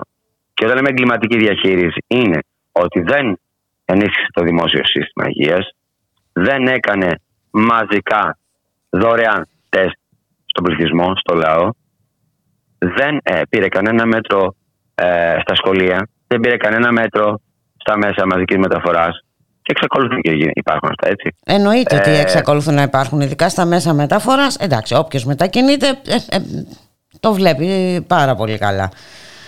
Διάλυσε την πρωτοβάθμια φροντίδα υγείας. Και μέτρα που, που φάσκανε και δεν φύγανε μεταξύ τους. Σου λέει άλλος τι, τι ισχύει τώρα και τι δεν ισχύει. Mm-hmm. Αλλά δεν ευθύνεται. Άλλωστε γι' αυτό θα είχε τον Κικίλια, υποτίθεται.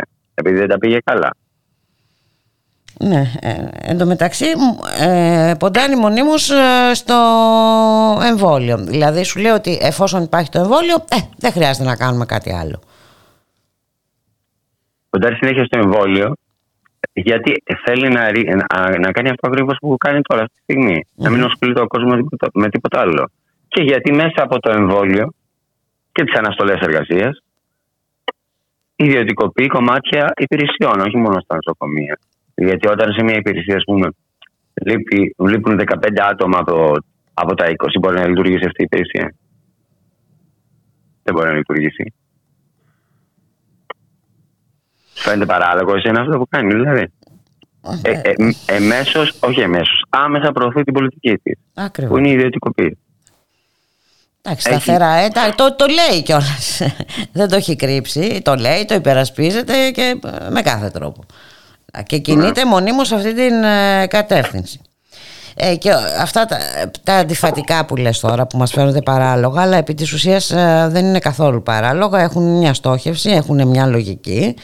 Ε, τη λογική που θέλει να υπηρετήσει βέβαια αυτή η κυβέρνηση ε, μιλάω τώρα για την ε, Θεσσαλονίκη και ενώ η πόλη είναι στο κόκκινο, εν πάση περιπτώσει, ο, ο Υπουργός Εσωτερικών είπε ότι θα γίνει κανονικά η παρέλαση και τα λοιπά. Θα την κάνουμε, θα την κάνουμε, θα την κάνουμε, κανονικά. Το καλύτερο του, το καλύτερο του Βορύδη είναι αυτό. Έτσι. Ναι. Μάλιστα. Ο οποίος. Τι μάλιστα. Άκουσε παρέλαση και... Εντάξει, ναι, ορισμένα πράγματα δεν πρέπει να τα χάνουμε. Πώς να γίνει, πρέπει να ενισχυθεί ο λεγόμενος πατριωτισμός μας τώρα. Βέβαια, βέβαια, επειδή καταδικάζει τη βία από όπου και αν προέρχεται, δεν μας έχει πει αν καταδικάζει και το, τσακού, το τσεκούρι που είχε κάποτε. Ε, αυτό δεν το έχω ακούσει ποτέ. το ε, έχει ακούσει εσύ να το έχει καταδικάσει αυτό; Ε, κοίταξε, όχι, δεν ούτε πρόκειται να το ακούσεις. Ούτε εσύ, ούτε εγώ, ούτε νομίζω κανένας άλλος. Το, είχε πει, το έχει δικαιολογήσει ως νεανική επιπλότητα, έτσι. Ωραία. Ναι, ε, πολύ ευγενικά το έθεσε το ζήτημα. Μάλιστα. Θέλω ε, το μακρύνω το θέμα. Ε, να πάμε λίγο ότι το Γενικό Συμβούλιο της ΑΔΔ, ένα άλλο θέμα, το Γενικό Συμβούλιο της ΑΔΔ. Ναι, είναι και Παγκόσμια ημέρα εκπαιδευτικών σήμερα και είδαμε πώς αντιμετωπίστηκαν βέβαια οι εκπαιδευτικοί, οι άνθρωποι που έχουν επιφορτιστεί με ένα σοβαρό έργο, έτσι, να μεταφέρουν την γνώση στα παιδιά μας. Ναι. Είδαμε τις κοινέ. Η Παγκόσμια ημέρα, μιας και το ναι, ξεκινάμε, να πούμε λίγο για την απεργία αποχή. Η ναι, ΑΔΔ, λοιπόν, το Γενικό Συμβούλιο της ΑΔΔ κήρυξε απεργία, ε, απεργία αποχή από ε, κάθε διαδικασία αξιολόγησης στα σχολεία. Αυτό που ζητούσαν δηλαδή οι ΟΛΜΕ και οι ΔΟΕ. Δεν λέω η ΕΛΕ γιατί είναι στον ιδιωτικό τομέα. Και οι τρεις όμως κατέθεσαν ε, ε, έφεση κατά της δικαστικής απόφασης που κήρυξε την απεργία παράνομη. Συνεχίζεται κανονικά η απεργία αποχή. Πλέον μπαίνει στο παιχνίδι και η ΑΔΔ. Είναι πιο πάνω. Θα πρέπει δηλαδή και να στραφεί και κατά αυτής τη απεργία. Mm-hmm. Λοιπόν, έχουν σταλεί τα εξώδικα. Και όσον αφορά στην Παγκόσμια ημέρα των εκπαιδευτικών, νομίζω ότι όλοι βλέπουμε ότι βρίσκει τους εκπαιδευτικούς και στο δημόσιο τομέα και στον ιδιωτικό τομέα υποδιώγμο κανονικά. Ναι. Από την εργοδοσία, από την κεραμαίο. Και να δούμε ε, μέχρι πού μπορεί να το πάει η Υπουργός Παιδείας. Νομίζω ότι μπορεί να το πάει μέχρι πάρα πολύ, πάρα πολύ μακριά. Χωρίς το μέχρι. Νομίζω ότι μπορεί να το πάει πολύ μακριά. Γιατί κανείς ε, δεν σεβέται τίποτα, δεν, δεν, δεν θεωρεί ότι έχει. Μα δεν τη βλέπεις πώς μιλάει, ας πούμε, φορέ. Ναι, Τι περιπτωτικό ύφος έχει. Εντάξει. Ε, δεν νομίζω ότι. Τι, τι, να πούμε τώρα, έχουμε πει τόσα πολλά. Οι πράξεις της ε, κιόλας δείχνουν, μαρτυρούν ποιο είναι το ποιόν της κυρίας Κεραμέως. Δεν νομίζω ότι χρειάζεται να πούμε κάτι παραπάνω. Οι πράξεις της, όλα αυτά που έχει κάνει ε, όσο ε, επί υπουργείας της. Πού να αρχίσει και πού να τελειώσει. Μάλιστα, να σε ευχαριστήσουμε. Όχι, ναι, ναι, ναι. να ξέρουμε, να ξέρουμε, να ξέρουμε ότι η Υπουργεία η ιδιωτική εκπαίδευση, γιατί να το πούμε καλύτερα, μια και είναι η Παγκόσμια ημέρα των εκπαιδευτικών, η ιδιωτική εκπαιδευτική ε, έγιναν ουσιαστικά υπάλληλοι σούπερ μάρκετ, χωρίς να υποτιμούμε τους υπαλλήλους των σούπερ μάρκετ, αλλά θέλω για να καταλάβουμε τι, τι σημαίνει αυτό. Και η δημόσια λειτουργία εκπαιδευτική έγιναν ε, κυνηγοί χορηγών. Ναι και δεν είναι, κοίταξε να δεις και, και πολλά άλλα έτσι. Ε, ήθελε να εγκαταστήσει κάμερες στην τάξη δεν τις πέρασε αυτό. Ε, ήθελε να κάνει διαβλητές ηλεκτρονικές εκλογές για τα υπηρεσιακά συμβούλια των εκπαιδευτικών. Δεν πέρασε αυτό.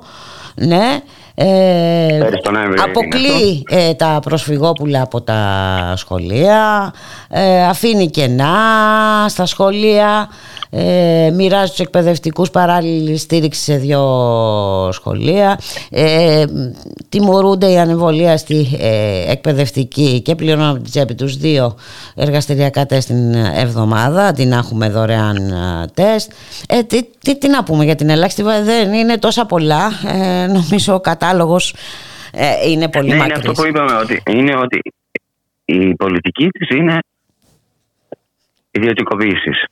ιδιωτικοποίηση ναι, εντάξει. Ε, αυτή είναι και, είναι και η πολιτική της κυβέρνησης. Δεν κάνει κάτι άλλο διαφορετικό. Είναι φοβερό να θες να σπουδάσεις, να είσαι φοιτητής, να έχεις την άποψη που έχεις για το εμβόλιο.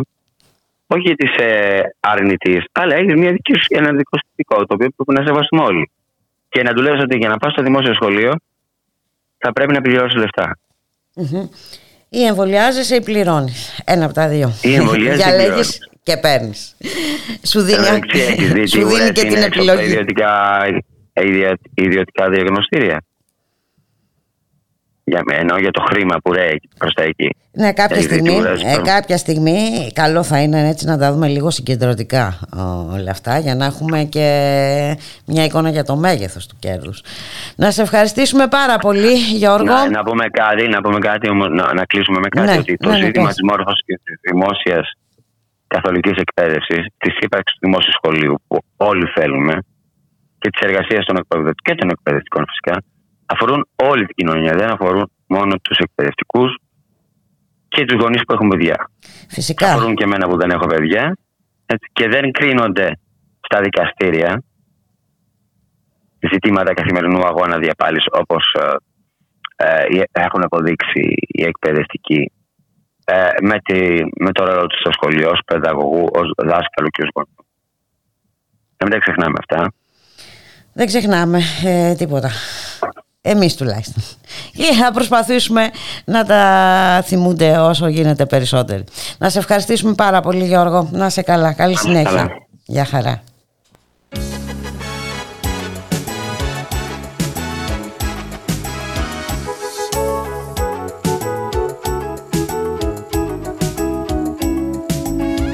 δύο μέρες να φανείς Να μου τηλεφωνήσεις Παντιέρα σήκωσα λευκή Μη γίνεσαι μικρό παιδί και στείλε μου ειδήσεις. Έχεις δύο μέρες να φανείς Να με ταλαιπωρήσεις. Κι έχω γλυκά παραδοθεί Και περιμένω τη στιγμή που θα ξαναγυρίσεις. Εσύ θα με τρελάνεις Θα με πεθάνεις Με έχεις στα χέρια σου μα δεν με πιάνεις. Κι αν μου τηλεφωνήσεις Μη μου το κλείσεις. Τώρα είναι εύκολο να μ' αποκτήσεις. Εσύ θα με τρελάνεις, θα με πεθάνεις. Με τις φιγούρες σου ράκος με κάνεις. Εσύ θα μ' αναστήσεις αν μ' αγαπήσεις. Και με τα κόλπα σου θα με κρατήσεις.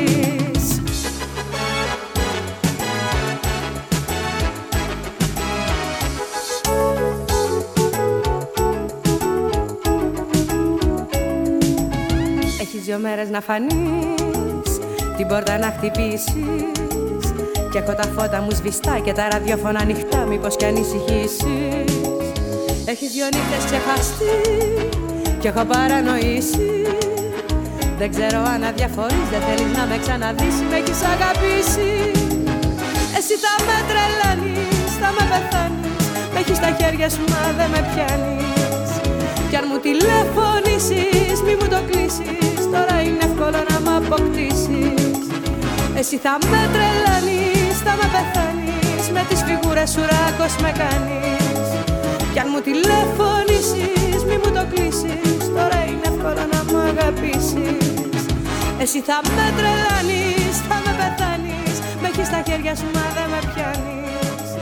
Κι αν μου τηλεφωνήσεις μη μου το κλείσεις Τώρα είναι εύκολο να μου αγαπήσεις. Εσύ θα με τρελάνεις,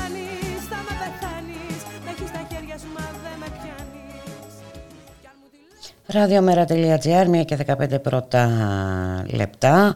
Η κυβέρνηση μας έχει δώσει άπειρα δείγματα δυσαρέσκειας σε ό,τι και όσους δεν συμβαδίζουν με τις απόψεις ή τις πρακτικές που ακολουθεί. Ένα τέτοιο δείγμα μας έρχεται από την Θεσσαλονίκη. Έχουμε παράτηση 10 μελών του Διοικητικού Συμβουλίου του Λαογραφικού Εθνολογικού Μουσείου Μακεδονίας Θράκης, μεταξύ αυτών και του κυρίου Ιωάννη Μάνου, αναπληρωτή καθηγητή του Πανεπιστημίου Μακεδονίας και πρώην πλέον αντιπροέδρου του Λεωγραφικού Μουσείου. Γεια σας κύριε Μάνο, καλό μεσημέρι. Καλό μεσημέρι, ευχαριστώ για την πρόσκληση. Εμείς ευχαριστούμε για την ανταπόκριση. Είναι ένα σοβαρό θέμα και αυτό. Προφανώς δεν ε, παρετηθήκατε 10 μέλη από το Διοικητικό Συμβούλιο για ε, πώς να το πω για λόγους δεν μπορεί να έχετε όλοι ε, ε, κάνει λάθος ή να έχετε άποψη η οποία ε, δεν μπορεί να γίνει αποδεκτή από ό,τι φαίνεται από, την, από το Υπουργείο Πολιτισμού από την Υπουργό Πολιτισμού για πέστε μας πώς ακριβώς έχει το θέμα ε, εμείς ε, είμαστε ε, διοικητικό συμβούλιο το οποίο ε, βρισκόταν στη δεύτερη θητεία του. Η πρώτη θητεία, η θητεία συνεδριατής ξεκίνησε το 2016 με 2019 και ανανεώθηκε μετά και θα ολοκληρώνονταν ε, την άνοιξη τώρα του 2022 τους πρώτους μήνες. Ε, είμαστε ένα διοικητικό συμβούλιο το οποίο έχει 7 τακτικά και 7 αναπληρωματικά μέλη και μέσα σε αυτούς 7 τουλάχιστον ε, καθηγητές σε πανεπιστήμια που είναι στο αντικείμενο αυτό το οποίο πραγματεύεται το Λογραφικό Μουσείο Θεσσαλονίκης, ε, μαζί με άλλους συναδέλφους οι οποίοι έχουν μεγάλη εμπειρία σε διοικητικά και οικονομικά ζητήματα. Οπότε ε, ο τρόπος με τον οποίο ε, λειτουργήσαμε από την στιγμή που αναλάβαμε ήταν ε, ε, με στόχο να, να ανοίξουμε προς την κοινωνία το μουσείο, να ε, να, να ενισχύσουμε την εκτροστρέφεια που φυσικά είχε, γιατί είναι ένας θεσμός ιστορικός και με πάρα πολύ μεγάλο έργο. Ήδη πριν από εμάς, φυσικά, έτσι. Ε, Μα αυτό είναι και το ζητούμενο, όχι μόνο του συγκεκριμένου μουσείου, αλλά κάθε μουσείου και κάθε κέντρου πολιτισμού. Ακριβώς. Ε, και παράλληλα προσπαθήσαμε να ε, δώσουμε έναν πιο επιστημονικό χαρακτήρα ε, ώστε να υπάρχει μια συμμετοχική, συμπεριληπτική παραγωγή της γνώσης ε, σε διάφορες δράσεις του μουσείου. Και επίσης να ξεφύγουμε από κάτι το οποίο ε, πολλοί κόσμος έχει στο μυαλό του τη λειτουργία τέτοιων μουσείων, δηλαδή να ξεφύγουμε από αυτή την αντίληψη της στατικότητας του παραδοσιακού πολιτισμού που είναι απλά αντικείμενα που εκτίθενται κάπου σε κάποιες προθήκες και να ε, δείξουμε πώς σήμερα ε, σύγχρονοι δημιουργοί ε, εμπνέονται και ε, ε, συνομιλούν με αυτές τις πτυχές του παρελθόντος. Άρα ουσιαστικά να συνδέσουμε το τότε με το τώρα, αν mm-hmm. μπορώ να το πω έτσι. Ε, να υπάρχει μια συνέχεια, βάση περιπτώσει. Ακριβώς. Ε, με αυτόν τον τρόπο κινηθήκαμε, ε, με πολύ έτσι, επιγραμματικά ε, το περιγράφω. Mm-hmm. ωστόσο, στην πορεία αυτή υπήρξαν, ας το πούμε, και μέχρι πρόσφατα προσπάθειες ε, μιας υπονόμευσης, επιτρέψτε μου την έκφραση του, ε, ε, του τρόπου λειτουργίας. Ε, που απεικονίζουν ή αναπαριστούν ή αντανακλούν ε, συγκεκριμένους τρόπους σκέψης που ε, νομίζω πως ενδημούν σε πολλά πεδία της ελληνικής κοινωνίας. Και μιλάω για ε, αντιλήψεις οι οποίες αντιλαμβάνονταν το μουσείο ως ιδιοκτησιακό πεδίο ε, όπου εκεί ε, υπήρχαν προσωπικά ή και άλλα συλλογικά συμφέροντα. Μιλάω για ε, ανθρώπους και ομαδώσεις, όπως λέμε και στην ανακοίνωσή μας, εντός του μουσείου, γύρω από το μουσείο και εκτός μουσείου, ε, που είχαν την αντίληψη ότι ε, είναι αυτόκλητοι θεματοφύλακες της ε, ε, ορθής αντίληψης για το πατριωτισμό και την ελληνικότητα. Και άρα έτσι νομιμοποιούνταν να ε, ορίζουν τι είναι σωστό, τι είναι λάθος, τι είναι ε, ε, ελληνόφρον και τι όχι. Θέλησαν να λειτουργήσουν κάπως σαν τροχονόμοι, να το πούμε ε, λαϊκά, έτσι. Σαν ναι, είναι μια καλή μεταφορά. Ε, ναι, τα, τα πατριωτικά οχήματα από εδώ, τα, τα μη πατριωτικά και πώς ορίζονται αυτά όμως, κύριε Μάνο, αυτό είναι το θέμα.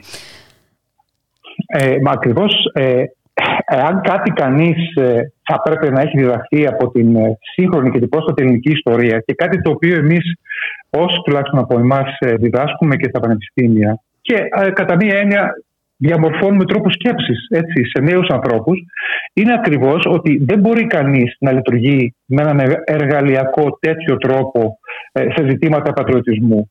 Ε, είναι εργαλειοποίηση, όπως λέμε, ε, της, ε, το, το, του ό,τι σημαίνει πατριωτισμός για αυτές τις αντιλήψεις, που έχει μια ωραία ανταλλακτική αξία. Ε, θέσεις εξουσίας, πρόσβαση σε πηγές, σε πόρους κτλ. Μέσα σε μια ιδιοκτησιακή λογική ε, μπορείτε να φανταστείτε ε, διάφορους τρόπους ε, με τους οποίους κανείς μπορεί να λειτουργήσει υπόγεια ε, σε αυτό το επίπεδο. Ε, έγιναν κάποιες ε, λογοκριτικές παρεμβάσεις, κύριε Μάνου. Ε, θέλω να ναι, καταλάβω ε, περίπου ε, και να καταλάβει και ο κόσμος που μας ακούει ε, ποιες ήταν αυτές οι παρεμβάσεις; Ναι. Ε, θα, ένα, ένα, δύο παραδείγματα θα δώσω. Mm-hmm. προφανώς δεν θα επισέλθω ούτε σε προσωπικά ζητήματα ούτε σε Όχι, όχι, δεν, εξάλλου δεν έχουν σημασία αυτά. απλά για να, να καταλάβουμε το πώς σκέφτονται αυτοί οι άνθρωποι. Ναι. Απλώς ναι, γι' ναι. αυτό. Και τι θέλουν να προωθήσουν, εν πάση περιπτώσει, ναι, και γιατί ενοχλούνται ε, και γιατί στο φινάλε ε, παρεμβαίνουν ε, στο, στο έργο κάποιων ανθρώπων που είναι γνώστες, έχουν την εμπειρία. Ναι. Ε, θα σας δώσω δύο παραδείγματα. Ε, αποφασίσαμε πριν περίπου έναν χρόνο να οργανώσουμε δύο δράσεις με αφορμή την επέτειο των 200 χρόνων από την Επανάσταση του 1821. Η μία είναι ένα επιστημονικό συνέδριο το οποίο έχει μετατεθεί για το Μάιο του 2022 ε, όπου είναι συνδιοργάνωση του μουσείου ε, ε, με ε, με το Πανεπιστήμιο Μακεδονίας και το Πανεπιστήμιο Και το άλλο ε, ήταν μια ε, έκθεση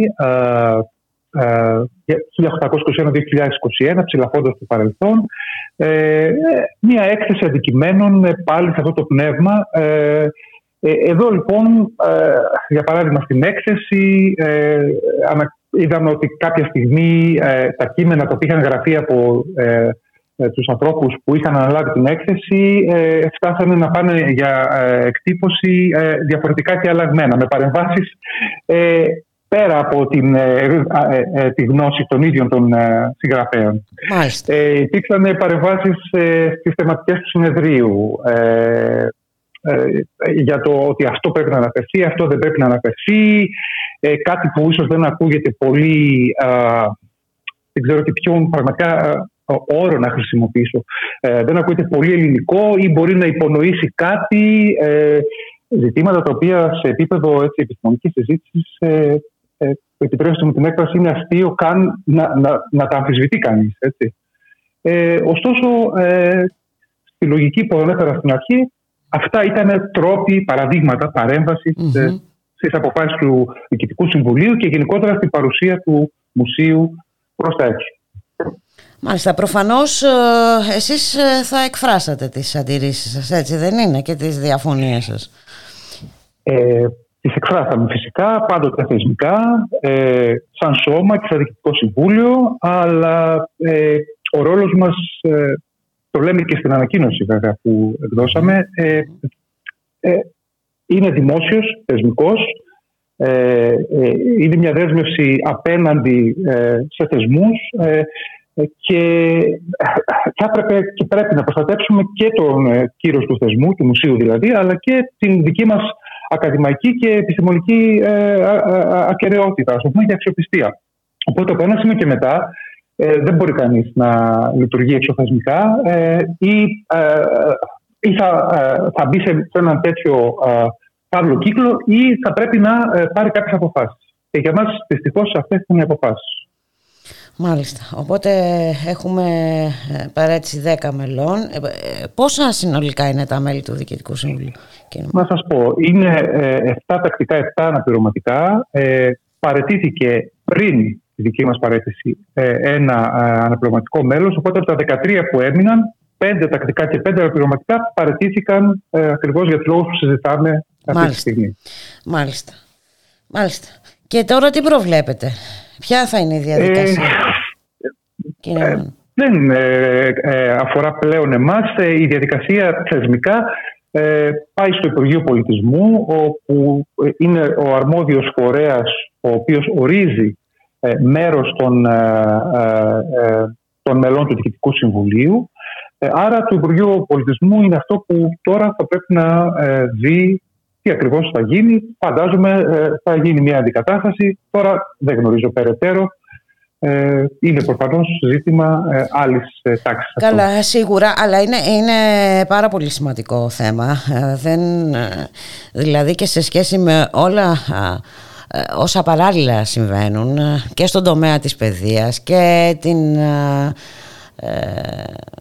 τον εξορισμό θα λέγαμε από την ε, μάθηση ε, όπως, μαθημάτων όπως ε, η κοινωνιολογία όπως θέματα που αφορούν τον πολιτισμό ε, και τα λοιπά. Θέλω να πω ότι αν το δούμε συνολικά βλέπουμε μια γενικευμένη στόχευση κύριε Μάνο, δεν ξέρω αν συμφωνείτε, ναι. σε μια κατεύθυνση.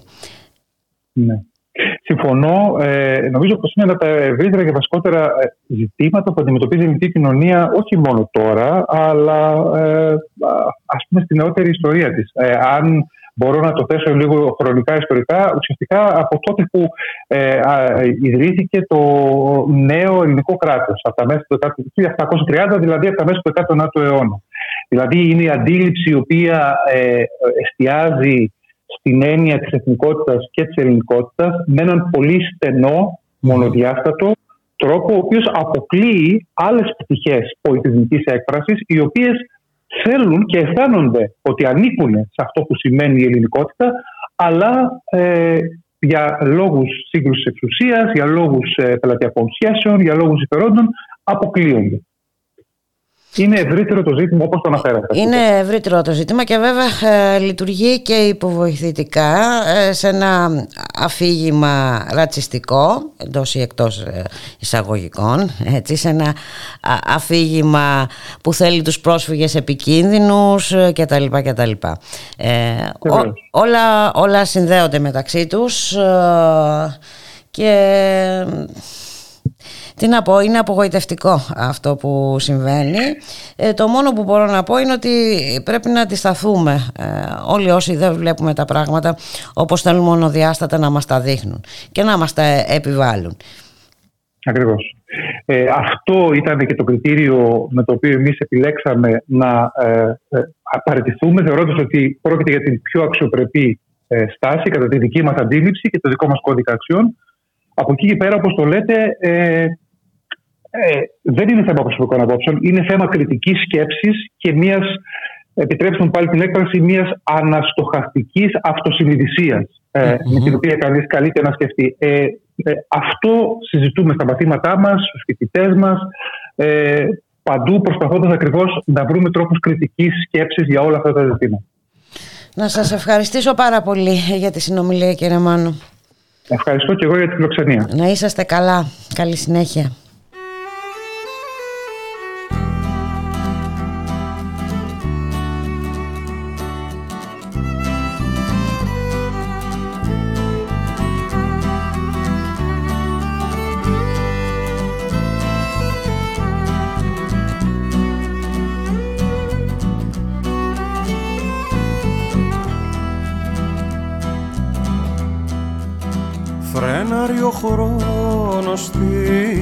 Σκοπιά κι εγώ στα μάτια σου τρακάρω πόσα ξενύχτια θέλω να ρεφάρω. Του φθινοπόρου τα φίλια του φθινοπόρου Μη ψάχνεις λόγια να το πεις Δεν θέλει αγάπη γλωσσοδέτες Μήτε μαέστρους και συνθέτες. Μια ματιά μονάχα αρκεί Μια ματιά. Η αγάπη θέλει μια αγκαλιά Λίγο κρασί και ένα ζέστο κρεβάτι. Κι αν θέλεις να θυμάσαι κάτι Θυμήσου, θυμήσου. Του φθινοπόρου τα φιλιά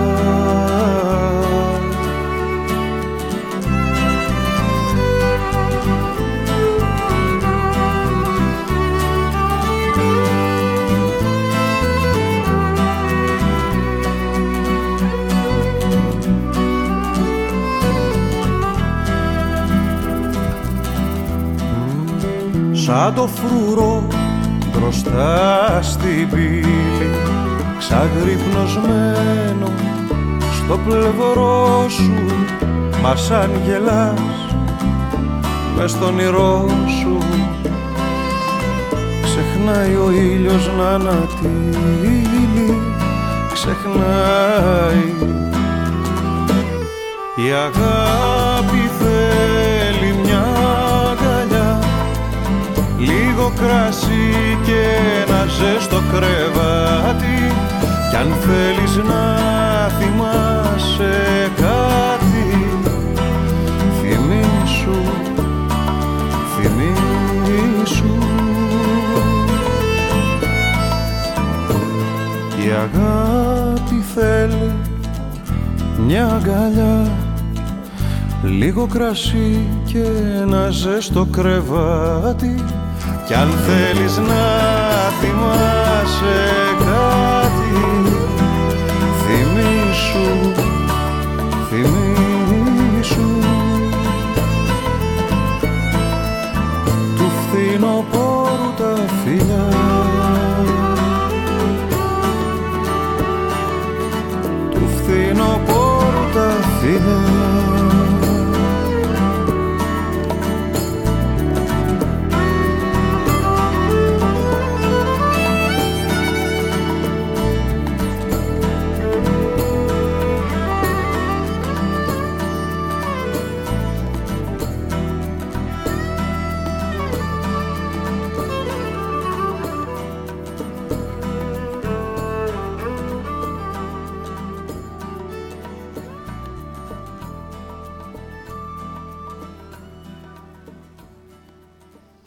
Ραδιομέρα.gr, 1 και 33 πρώτα λεπτά. Η ώρα στη ρύθμιση του ήχου Γιώργος Νομικός, στην παραγωγή Γιάννα Θανασίου, στο μικρόφωνο Εμπούλικα Μιχαλοπούλου, μεγάλα χωριά, μεγα... μικρά χωριά, μεγάλη γκρίνια, δεν ξέρω αν τα θυμάμαι καλά την παροιμία, κάπως έτσι πρέπει να είναι. Και βέβαια μιλάω συγκεκριμένα για το μικρό χωριό του Πασόκ που έχει πολύ σοβαρά προβλήματα. Και ε, να καλωσορίσουμε σε αυτό το σημείο να τα συζητήσουμε αυτά τα θέματα με τον συνάλφο, τον δημοσιογράφο Άγγελο Γαβρή, δημοσιογράφος στο thesocialist.gr και αρχισυντάκτης στο άρθρο.gr. Γεια σας κύριε Γαβρή. Καλό μεσημέρι. Καλημέρα σας. Καλησπέρα βασικά, κύριε Μιχαλοπούλου. Χαίρομαι πολύ που είμαι κοντά σας. Καλό μεσημέρι σε εσάς και στους ακροατές σας. Και εμείς χαιρόμαστε που, είμαστε, που είσαστε κοντά μας και ξέρετε φαντάζει λίγο παράδοξο εδώ ε, γίνεται στη χώρα δεν ξέρω ε, υπάρχουν τόσο σοβαρά προβλήματα με, με μεγαλύτερο ε, αυτό τουλάχιστον όπως το βλέπω εγώ τη δοκιμασία της δημοκρατίας γιατί βλέπουμε μια συνεχώς κλιμακούμενη αυταρχικότητα από την κυβέρνηση στο Πασόκ γιατί τσακώνονται κύριε Γαβρή Ε, Καταρχάς, κυρία Μιχαλοπούλου, να πω ότι συμφωνώ πάρα πολύ μαζί σας. Ε, δεν τίθεται ε, θέμα αποκλειστικά και μόνο για μια πανδημική κρίση. Είναι τα μεθεόρτια μιας πανδημικής κρίσης, ενός εγκλισμού ε, με πολιτικές πόλωσει που ήταν πολιτικές επιλογές της κυβέρνησης Μητσοτάκη. Με την δημοκρατία, όντως, ε, χωρίς να κινδυνολογούμε, να βρίσκεται ε, στο χείλος του γκρεμού. Χρειάζεται ε, συστράτευση όλων των προοδευτικών δυνάμεων για να καταφέρουμε να αποτρέψουμε τα χειρότερα. Τώρα, σε ό,τι αφορά στο Πασόκ Κίνημα Αλλαγής, είχαμε μια σαρωτική ε, συνεδρίαση της Κεντρικής Επιτροπής την ε, Κυριακή, 3 Οκτωβρίου. Ε, σύμφωνα με το καταστατικό, προβλέπεται να συζητηθούν όλες οι εσωκομματικές διαδικασίες ε, στην Τελική Κεντρική Επιτροπή. Ωστόσο, οι αποφάσεις για, ε, για τον αποκλεισμό ή μη συγκεκριμένων υποψηφιωτήτων ε, λαμβάνονται από την ε, ΔΕΚΑΠ. Είναι η Επιτροπή ε, ε, Ηθικής Διοντολογίας. Η Επιτροπή Διοντολογίας του Κινήματος Αλλαγής. Ε, είχαμε μια ένταση, διότι αυτή η ένταση βέβαια ήταν, μπορούσε κανείς να την κόψει με μαχαίρι στην ατμόσφαιρα. Εδώ και πολύ καιρό, εδώ και περίπου 20-25 μέρες, πλανάται στον αέρα, ιδίως μετά και την απόφαση του Χάρη Καστανίδη, του βουλευτή Α Θεσσαλονίκης του Κινήματος Αλλαγής να δηλώσει την πρόθεσή του να διεκδικησει την Προεδρία. Ναι, να, για να διεκδικήσει την Προεδρία. Τώρα, ε, κοιτάξτε κύριε Μιχαλοπούλου, το ζήτημα στον ε, χώρο και η κρίνια αυτή η οποία λέτε δεν είναι τόσο μεγάλη όσο ε, φαίνεται να διαρρέει προς τα έξω. Ε, περισσότερο από όλα μπορούμε να πούμε σήμερα ότι περίπου 48 ώρες μετά την ε, συνεδρίας της Κεντρικής Επιτροπής έχει βρεθεί μια χρυσή τομή για να μπορέσει να καταλαγιάσει λιγάκι αυτό το αρνητικό κλίμα που βγαίνει προς τα έξω. Τώρα, εν συνεχεία, η στιγμή της έντασης ε, ήταν ε, και η αφορμή το καταστατικό, η εφαρμογή η μη του καταστατικού ε, για να μπορέσει να κυρωθεί μία υποψηφιότητα ή όχι. Όπως πολύ καλά γνωρίζετε, την περίοδο της πανδημίας, αλλά και λίγο νωρίτερα, είχε ξεκινήσει από την ΑΔΕ εφαρμογή του νόμου του GDPR, δηλαδή της προστασίας πολιτικών ε, ε, προσωπικών δεδομένων. ναι. Αυτά τα προσωπικά δεδομένα λοιπόν ε, αφαίρεσαν επί της ουσίας ε, μια, ένα, μια μεγάλη βάση από, την, ε, από τα μέλη του κινήματος αλλαγής γιατί επαναλαμβάνω ήταν 212.000 εγγραφές το 2015 στη βάση του κινήματος αλλαγής οι οποίοι προσυπέγραψαν με όνομα, επίθετο, διεύθυνση και προσωπικά στοιχεία τέλος πάντων την διακήρυξη του νέου αυτού πολιτικού φορέα. Τώρα, Εν συνεχεία, αρκετοί από αυτούς διαγράφησαν και αρκετοί από όλους αυτούς δεν είναι εντάξει στις υποχρεώσεις τους απέναντι ε, στο, δηλαδή την, την ε, ετήσια συνδρομή που υπάρχει να έχει κανένα την κάρτα μέλους. Αυτά τα έχουν όλα τα κόμματα. Ε, δεν είναι ούτως ή άλλως κάτι τρα, τραγικό, δηλαδή μιλάμε για 6 ευρώ το χρόνο. Αλλά ε, ακριβώς για αυτό το λόγο το μητρό των στελεχών φαίνεται πολύ πολύ μικρότερο. Με αποτέλεσμα υποψήφοι οι οποίοι πρέπει να, να πάνε 5.000 υπογραφές για να ε, επικυρωθεί η υποψηφιότητά τους να τίθεται αυτόματα το ερώτημα κατά πόσο αυτά τα 5.000 μέλη είναι μέλη του κόμματος ή είναι φίλοι του παρελθοντικού χρόνου μιας παράταξης η οποία ε, καταλαβαίνετε ότι έχει διασκορπιστεί στα, τρία σημεία του ορίζοντα. Ε, ναι, Δεν ναι. είναι τέσσερα, είναι τρία για εμάς. Τώρα αυτή η ένταση που λέτε ε, δημιουργήθηκε και... Εν πάση περιπτώσει όμως δεν είναι δείγμα, ε, είναι τι να σας πω, μέσα σε αυτές τις συνθήκες και σε αυτή την κατάσταση ε, που βρίσκεται το κίνημα mm. αλλαγής. Εν πάση περιπτώσει θα μπορούσε να περιμένει κανείς ότι κάποια ζητήματα θα λύνονταν ε, πιο γρήγορα, πιο εύκολα. Έτσι. Εξάλλου δεν ξέρω, ε, ή, το να εστιάζει σε τυπικά αποκλειστικές διαδικασίες δεν ξέρω και αυτό να γίνεται αντικείμενο τόσο μεγάλων διαφωνιών ε, μπορώ να καταλάβω ότι εντάξει προφανώς υπάρχουν και άλλα ζητήματα έτσι στο χώρο. Κοιτάξτε, εμφανώς υπάρχουν ζητήματα. Ε, υπάρχουν ζητήματα ιδεολογικής προσέγγισης των υποψηφιωτητων Υπάρχουν ε, ε, όλοι οι υποψήφοι οι οποίοι θέλουν ε, μια επόμενη μέρα αλλά ο καθένα έχει το δικό του Τη βλέπει με το δικό του τρόπο, μάλιστα. Την επόμενη Έτσι, μέρα. Αυτό το ιδεολογικό αποτύπωμα, για να σας μιλήσω ακόμα πιο ανοιχτά, ο λόγος που προκύπτει αυτή η ένταση είναι ότι ακριβώς η, η βάση των ψηφοφόρων ε, έχει συρρυκνωθεί σε σχέση με το μεγάλο κρατεό Πασόκ προφανώς το 2019. Αλλά ναι, αυτό δεν το και πάει συζητάμε. λέγοντας. Από εκεί έχουμε φύγει Έτσι. εδώ και καιρό. Έχουμε φύγει. Ε, αυτή λοιπόν η βάση, ωστόσο, είναι διαμοιρασμένη και αυτές οι τέσσερις ε, υποψηφιότητες, αν όλα πάνε καλά και κυρωθεί ε, και του κυρίου Καστανίδη, επί της ουσίας βρίσκονται ε, να πλέουν σε ίδια νερά ψηφοφόρων, σε ίδια πισίνα ψηφοφόρων. Μάλιστα. Αυτός είναι ο, ο, ο ουσιαστικότερος λόγος, έτσι όπως το ε, αλλιεύουμε εμείς οι δημοσιογράφοι. Τώρα, κανένα δεν θα βγει να το παραδεχτεί ευθαρσώσω ότι η μία υποψηφιότητα μπορεί να κόβει ψήφους από μία άλλη υποψηφιότητα. Αλλά επί της ουσίας το ζήτημα είναι η επόμενη μέρα, το διακύβευμα της επόμενης ημέρα. Ο νέος ή η νέα πρόεδρος την επόμενη μέρα να δεσμευτεί για την ε, προοδευτική διακυβέρνηση. Αυτό είναι το ζητούμενο, το προοδευτικό πρόσημο. Και σε περίπτωση που, ε, κύριε Μιχαλοπούλου, έχουμε ε, κάτι αντίθετο, δηλαδή ένα πρόσημο το οποίο δεν ενδείκνυται και δεν εντάσσεται στην ε, ε, προοδευτική ας πούμε, ε, λογική, νομίζω ότι θα δημιουργήσει και χειρότερες ε, εξελίξεις για την παράταξη. Μάλιστα, γιατί εδώ βλέπουμε πολλές βάρκες να γέρνουν πάντως προς τα εδώ ή προς τα εκεί. Έτσι. και δεν είναι μόνο μία. Ε, ναι. Οπότε ε, δεν είναι καλό αυτά να γίνονται σε, ένα, ε, σε μια παράταξη, σε ένα... Ωστόσο, να σας κόμμα, δώσω και αλλά- μία είδηση, κυρία Μεθαλοπούλου. Α, πολύ έχει, ευχαριστώ. δεσμευτεί, έχει δεσμευτεί η ηγεσία του κινήματος αλλαγής Ναι. να ε, βάλει νερό στο κρασί της. Δηλαδή, αυτές οι 5.000 υπογραφές που χρειάζονται να έρθουν, αρκεί να συμπληρώσουν μια φόρμα, είτε ηλεκτρονική είτε ενυπόγραφη, η οποία θα είναι έγγραφο, που θα δηλώνουν ότι ταυτόχρονα είναι και γίνονται ταυτόχρονα και μέλη του κινήματος αλλαγής, ε, για να μπορέσουν να συμμετέχουν ενεργά και να θεωρηθούν έγκυρες οι ε, υποψηφιότητες αλλά και οι δικές τους υπογραφές.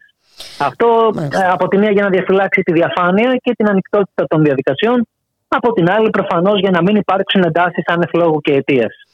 Ναι, ε, λόγοι και αιτίες υπάρχουν προφανώς. Γιατί είπαμε, ο καθένας υποψήφιος έχει το δικό του ε, ε, στίγμα Ναι.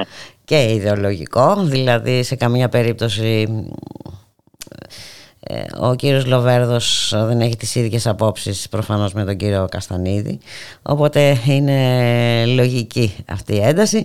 Καταλαβαίνω τι λέτε, θα παρακολουθούμε τις εξελίξεις. Έχει ένα ενδιαφέρον ε, το τι γίνεται στο κίνημα αλλαγής.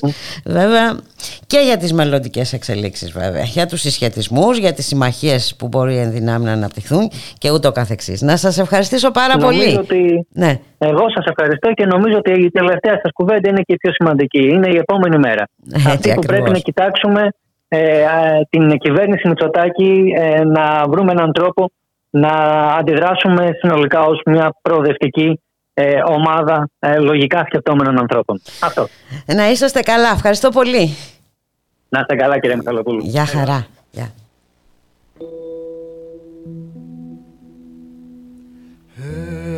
Εδώ στη ρογμή του χρόνου. Κρύβομαι για να γλιτώσω από το μαχαίρι του Ηρώδη. Μισολιωμένος στη χειροσύμα σου κάτι προγόνων ξύδι και χολή σ' αυτή την άδεια πόλη.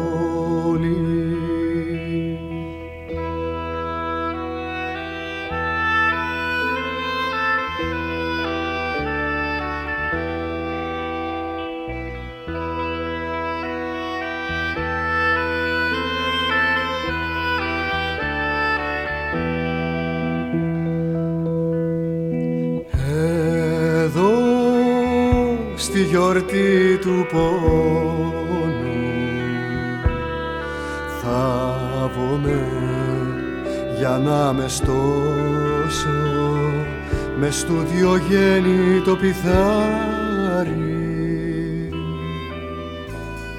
Στον ογδό μήνα θανάτης είναι η ελπίδα μου. Σχεδόν το βρέφος γύρω περπατά καθώς εσύ κουρνιάζεις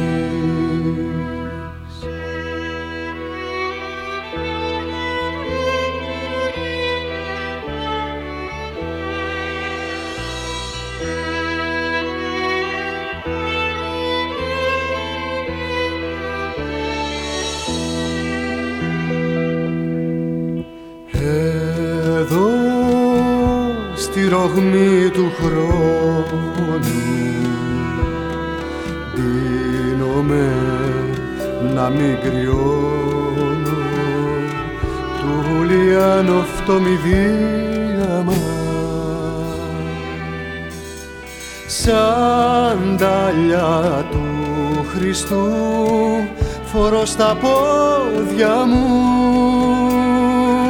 πρέτορες βράχοι πάνω μου σωρώ.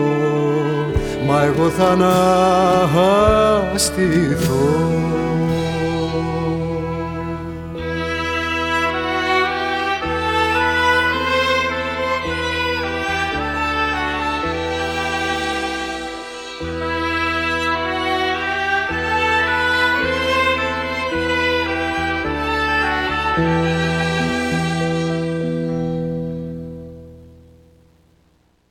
Ραδιομέρα.gr, 1 και 46 πρώτα λεπτά και να πάμε σε ένα άλλο θέμα, ένα θέμα που αναδεικνύει ότι οι διακρίσεις απέναντι στους πρόσφυγες γίνονται ακόμη και στο θάνατο.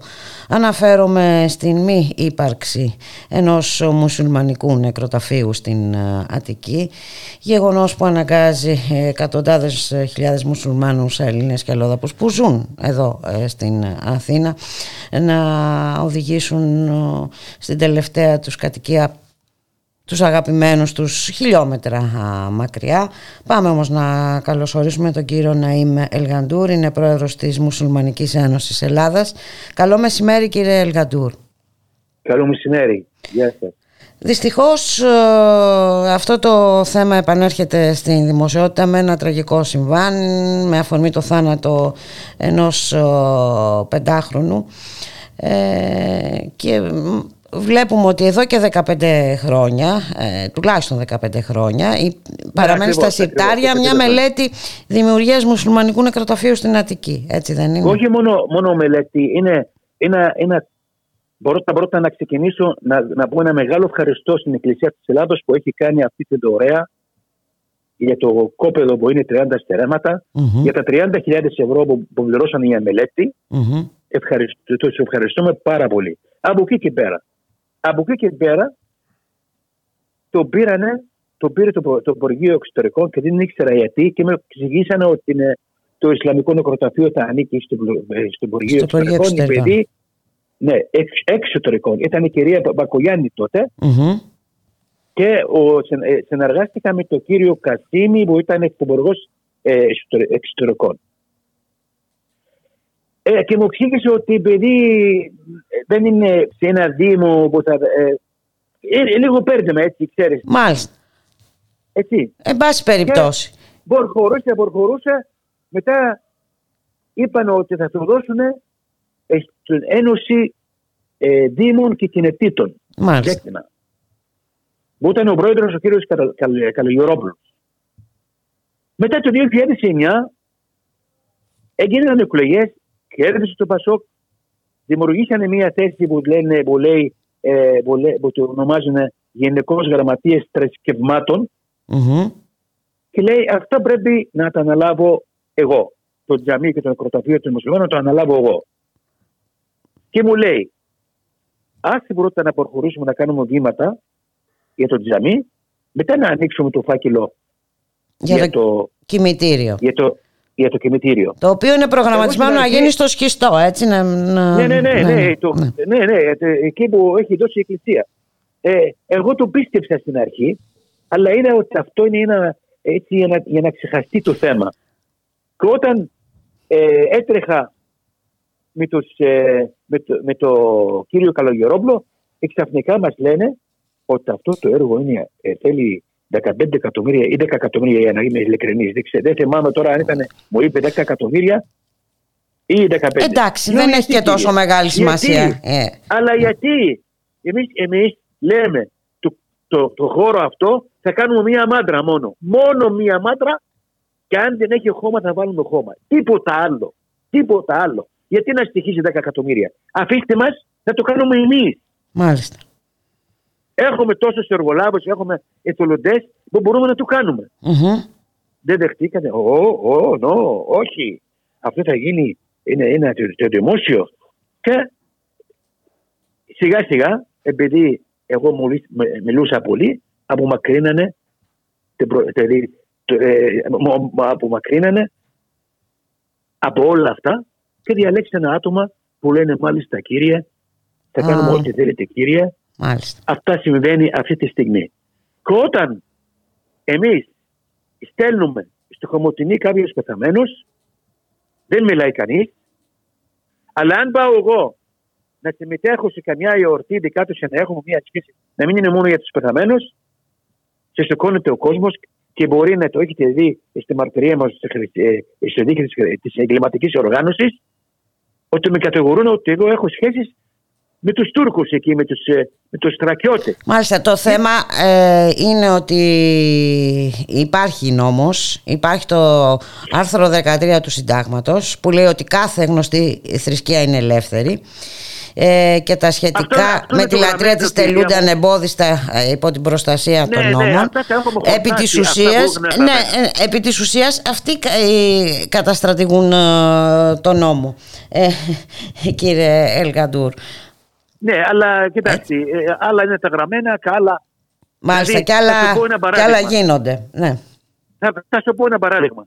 Γράφει πουθενά στο Σύνταγμα ή σε κανένα νόμο να μην δώσουν όπλο στον μουσουλμάνων στο στρατό δεν είναι γραμμένο. Αλλά όταν τούσα εγώ, δεν μου δώσαν όπλα και εντάξει, εγώ έκανα αγώνα για να δώσουν στους μουσουλμάνους όπλα και, και, και, τα κατάφερα και τώρα δίνουν όπλα. Δεν είναι γραμμένο αυτός ο νόμος. Μάλιστα.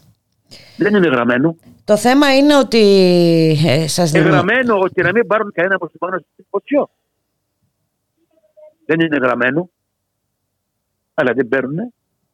Η ουσία είναι ότι και, και εσείς δικαι, δικαιούστε όπως και να έχει ε, ε, και όχι μόνο, δεν μιλάω μόνο για το τζαμί, δικαιούστε ε, όπως όλοι οι άνθρωποι ναι, να, να, να αποχαιρετάτε τους, τους δικούς σας στο δικό σας τρόπο με τον τρόπο που ξέρετε, με τον τρόπο που ορίζει η δική ναι, σας η θρησκεία. Να ζητήσω, λέω, επειδή είμαι Έχω, έχω γεννηθεί στην Αίγυπτο σε μια πόλη που τη λένε Port Said. Ναι. Με το 1967 ήμασταν 120 κατοίκους μέσα.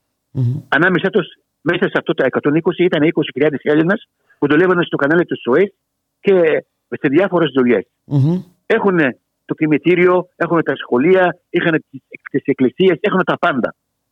Γι' αυτό εγώ που ζω 50 χρόνια εδώ και έχω πάρει την ελληνική υπηκότητα, έχω περιτήσει στο ελληνικό στρατό, τα παιδιά μου, τα εγγόνια θα περιτήσουν τη σημαία της την ελληνική, αλλά όταν θα ταυτώ, θα πάω στο Κομωτινή ή πίσω.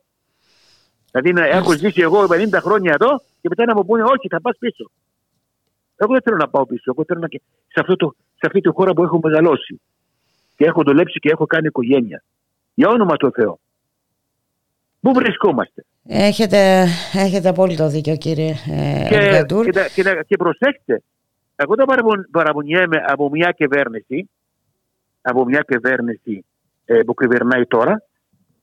Εγώ βλέπω από το, μετά το 1974 που απολαύσαμε τη δημοκρατία mm-hmm. με τις διάφορες ε, κυβερνήσεις. Έχουν διαφορά και μαλώνουν και αρπάζονται στη Βουλή, αλλά για θέματα τους μουσουλμάνους είναι όλοι ενωμένοι να μας έχουν έτσι. Και ανάμεσά τους είναι το ΣΥΡΙΖΑ. Έτσι.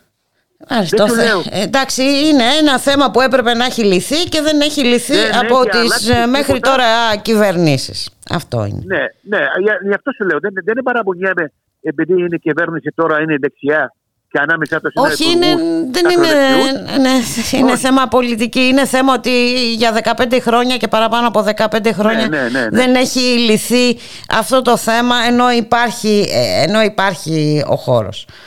Έτσι, δεν είναι ότι δεν έχει βρεθεί ο χώρος ή ότι υπάρχουν ε, και εν πάση περιπτώσει μέσα σε 15 χρόνια ε, και να μην υπήρχε ο χώρος θα έπρεπε να έχει βρεθεί. Ε, είναι ντροπή, είναι ντροπή. Είναι ε, καταλαβαίνω πόσες δυσκολίες ε, εντάξει δημιουργούνται, θα πρέπει να ταξιδεύετε χιλιόμετρα ε, εντάξει είναι, είναι τραγικό δηλαδή να χάνεις ένα δικό σου άνθρωπο και να πρέπει να λύσεις και τέτοιου είδους ζητήματα είπα στους δικούς μου, αν πεθάνω εγώ, να κάνουν θέμα ότι να αφήσουν το φέρετρο το δικό μου στο Σύνταγμα και να το αφήσουν και να φύγουν.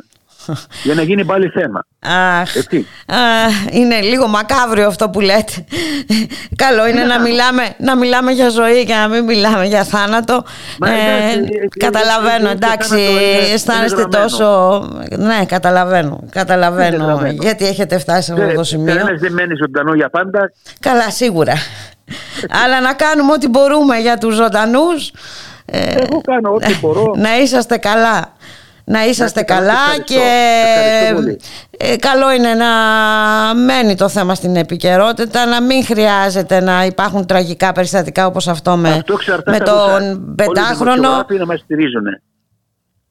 Εντάξει, είναι θέμα ανεξιθρησκείας, είναι θέμα δημοκρατίας. απλά είναι θέμα δημοκρατίας, κύριε ναι, ε, ναι, ναι, Μόνο αυτό. Ε, σας ευχαριστούμε πάρα πολύ που ήσασταν μαζί και εγώ μας. ευχαριστώ και να είστε καλά. Να είσαστε καλά. Γεια σας. Γεια σας. Γεια σας. Και εδώ έφτασε η ώρα να σας αποχαιρετήσουμε. Κοντά σας στη ρυθμίση του ήχου ο Γιώργος Νομικός, στην παραγωγή Γιάννα Θανασίου, στο μικρόφωνο Ιμπουλικά Μιχαλοπούλου. Να σας ευχηθούμε να είσαστε όλες και όλοι καλά. Καλώς εχόταν των πραγμάτων. Θα τα ξαναπούμε αύριο στις 12 το μεσημέρι. Γεια χαρά.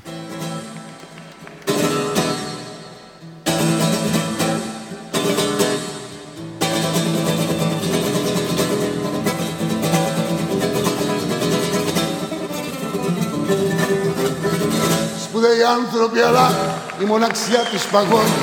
Πηγαίνουνε στο σινεμά για να μην νιώθουνε μόνοι. Μα εγώ έχω εσένα και εσύ εμένα είναι η αγάπη μας.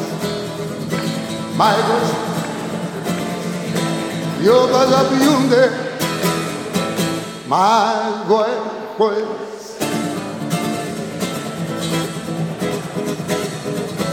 Μα εγώ έχω εσένα yo vagabundo.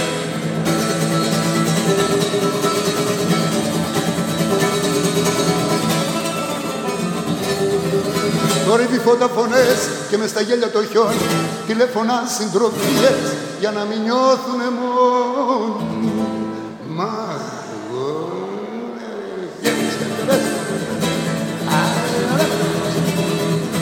Μα εγώ έχω εσένα You're but a beauty, my güey, güey, gets. My güey, you're but beauty, in a body.